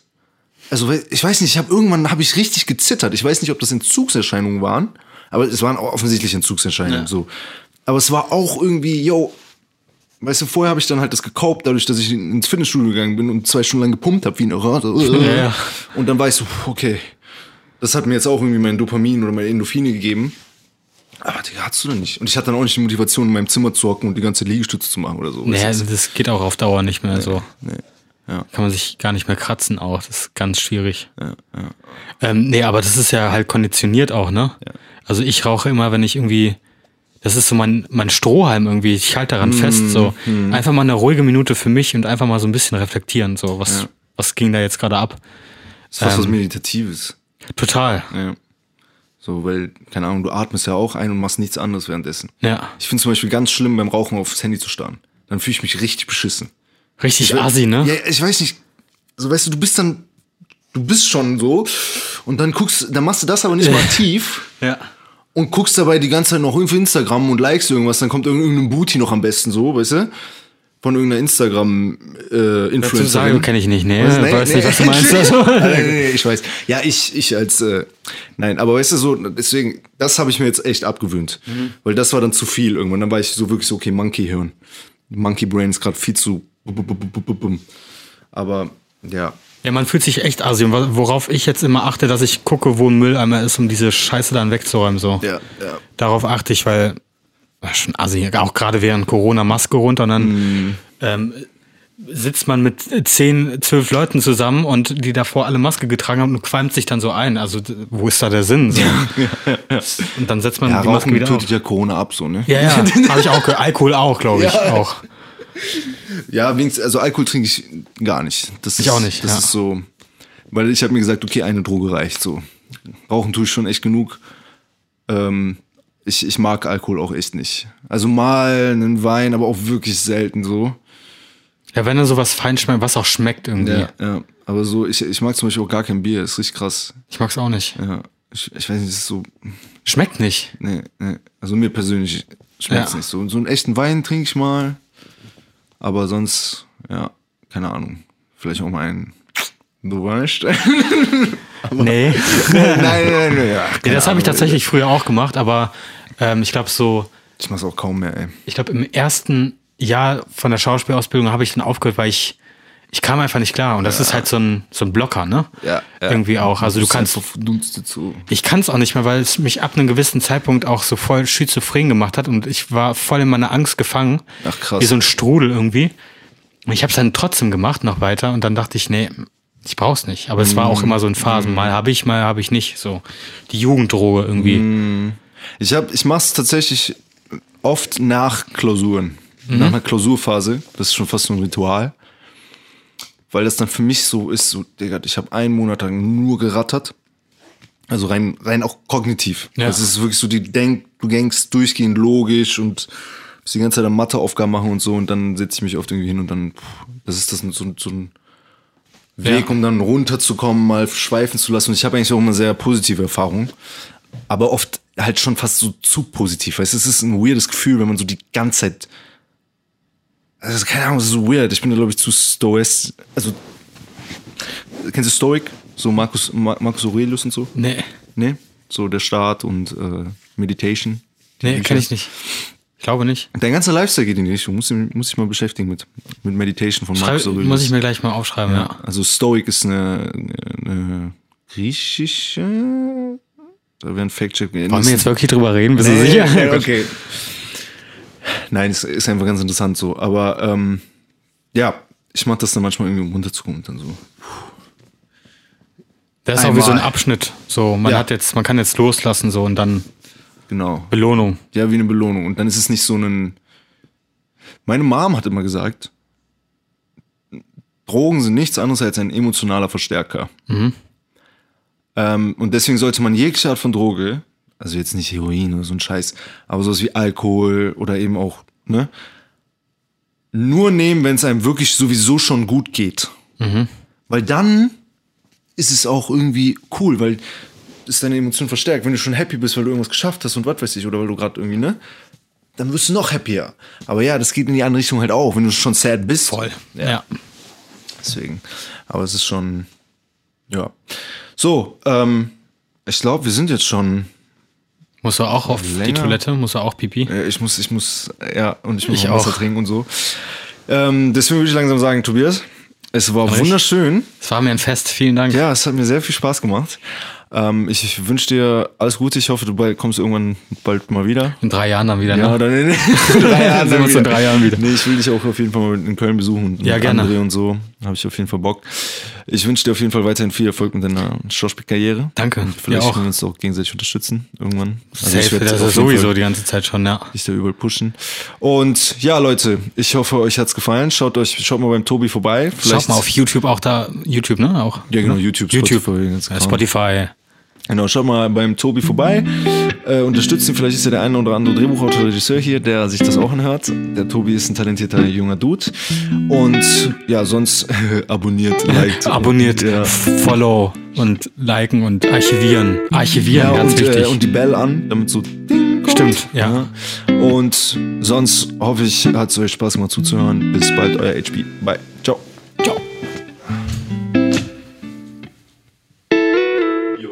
Längste Podcast bis jetzt. Echt? Wie lange? Zweieinhalb Stunden. Boah, krass.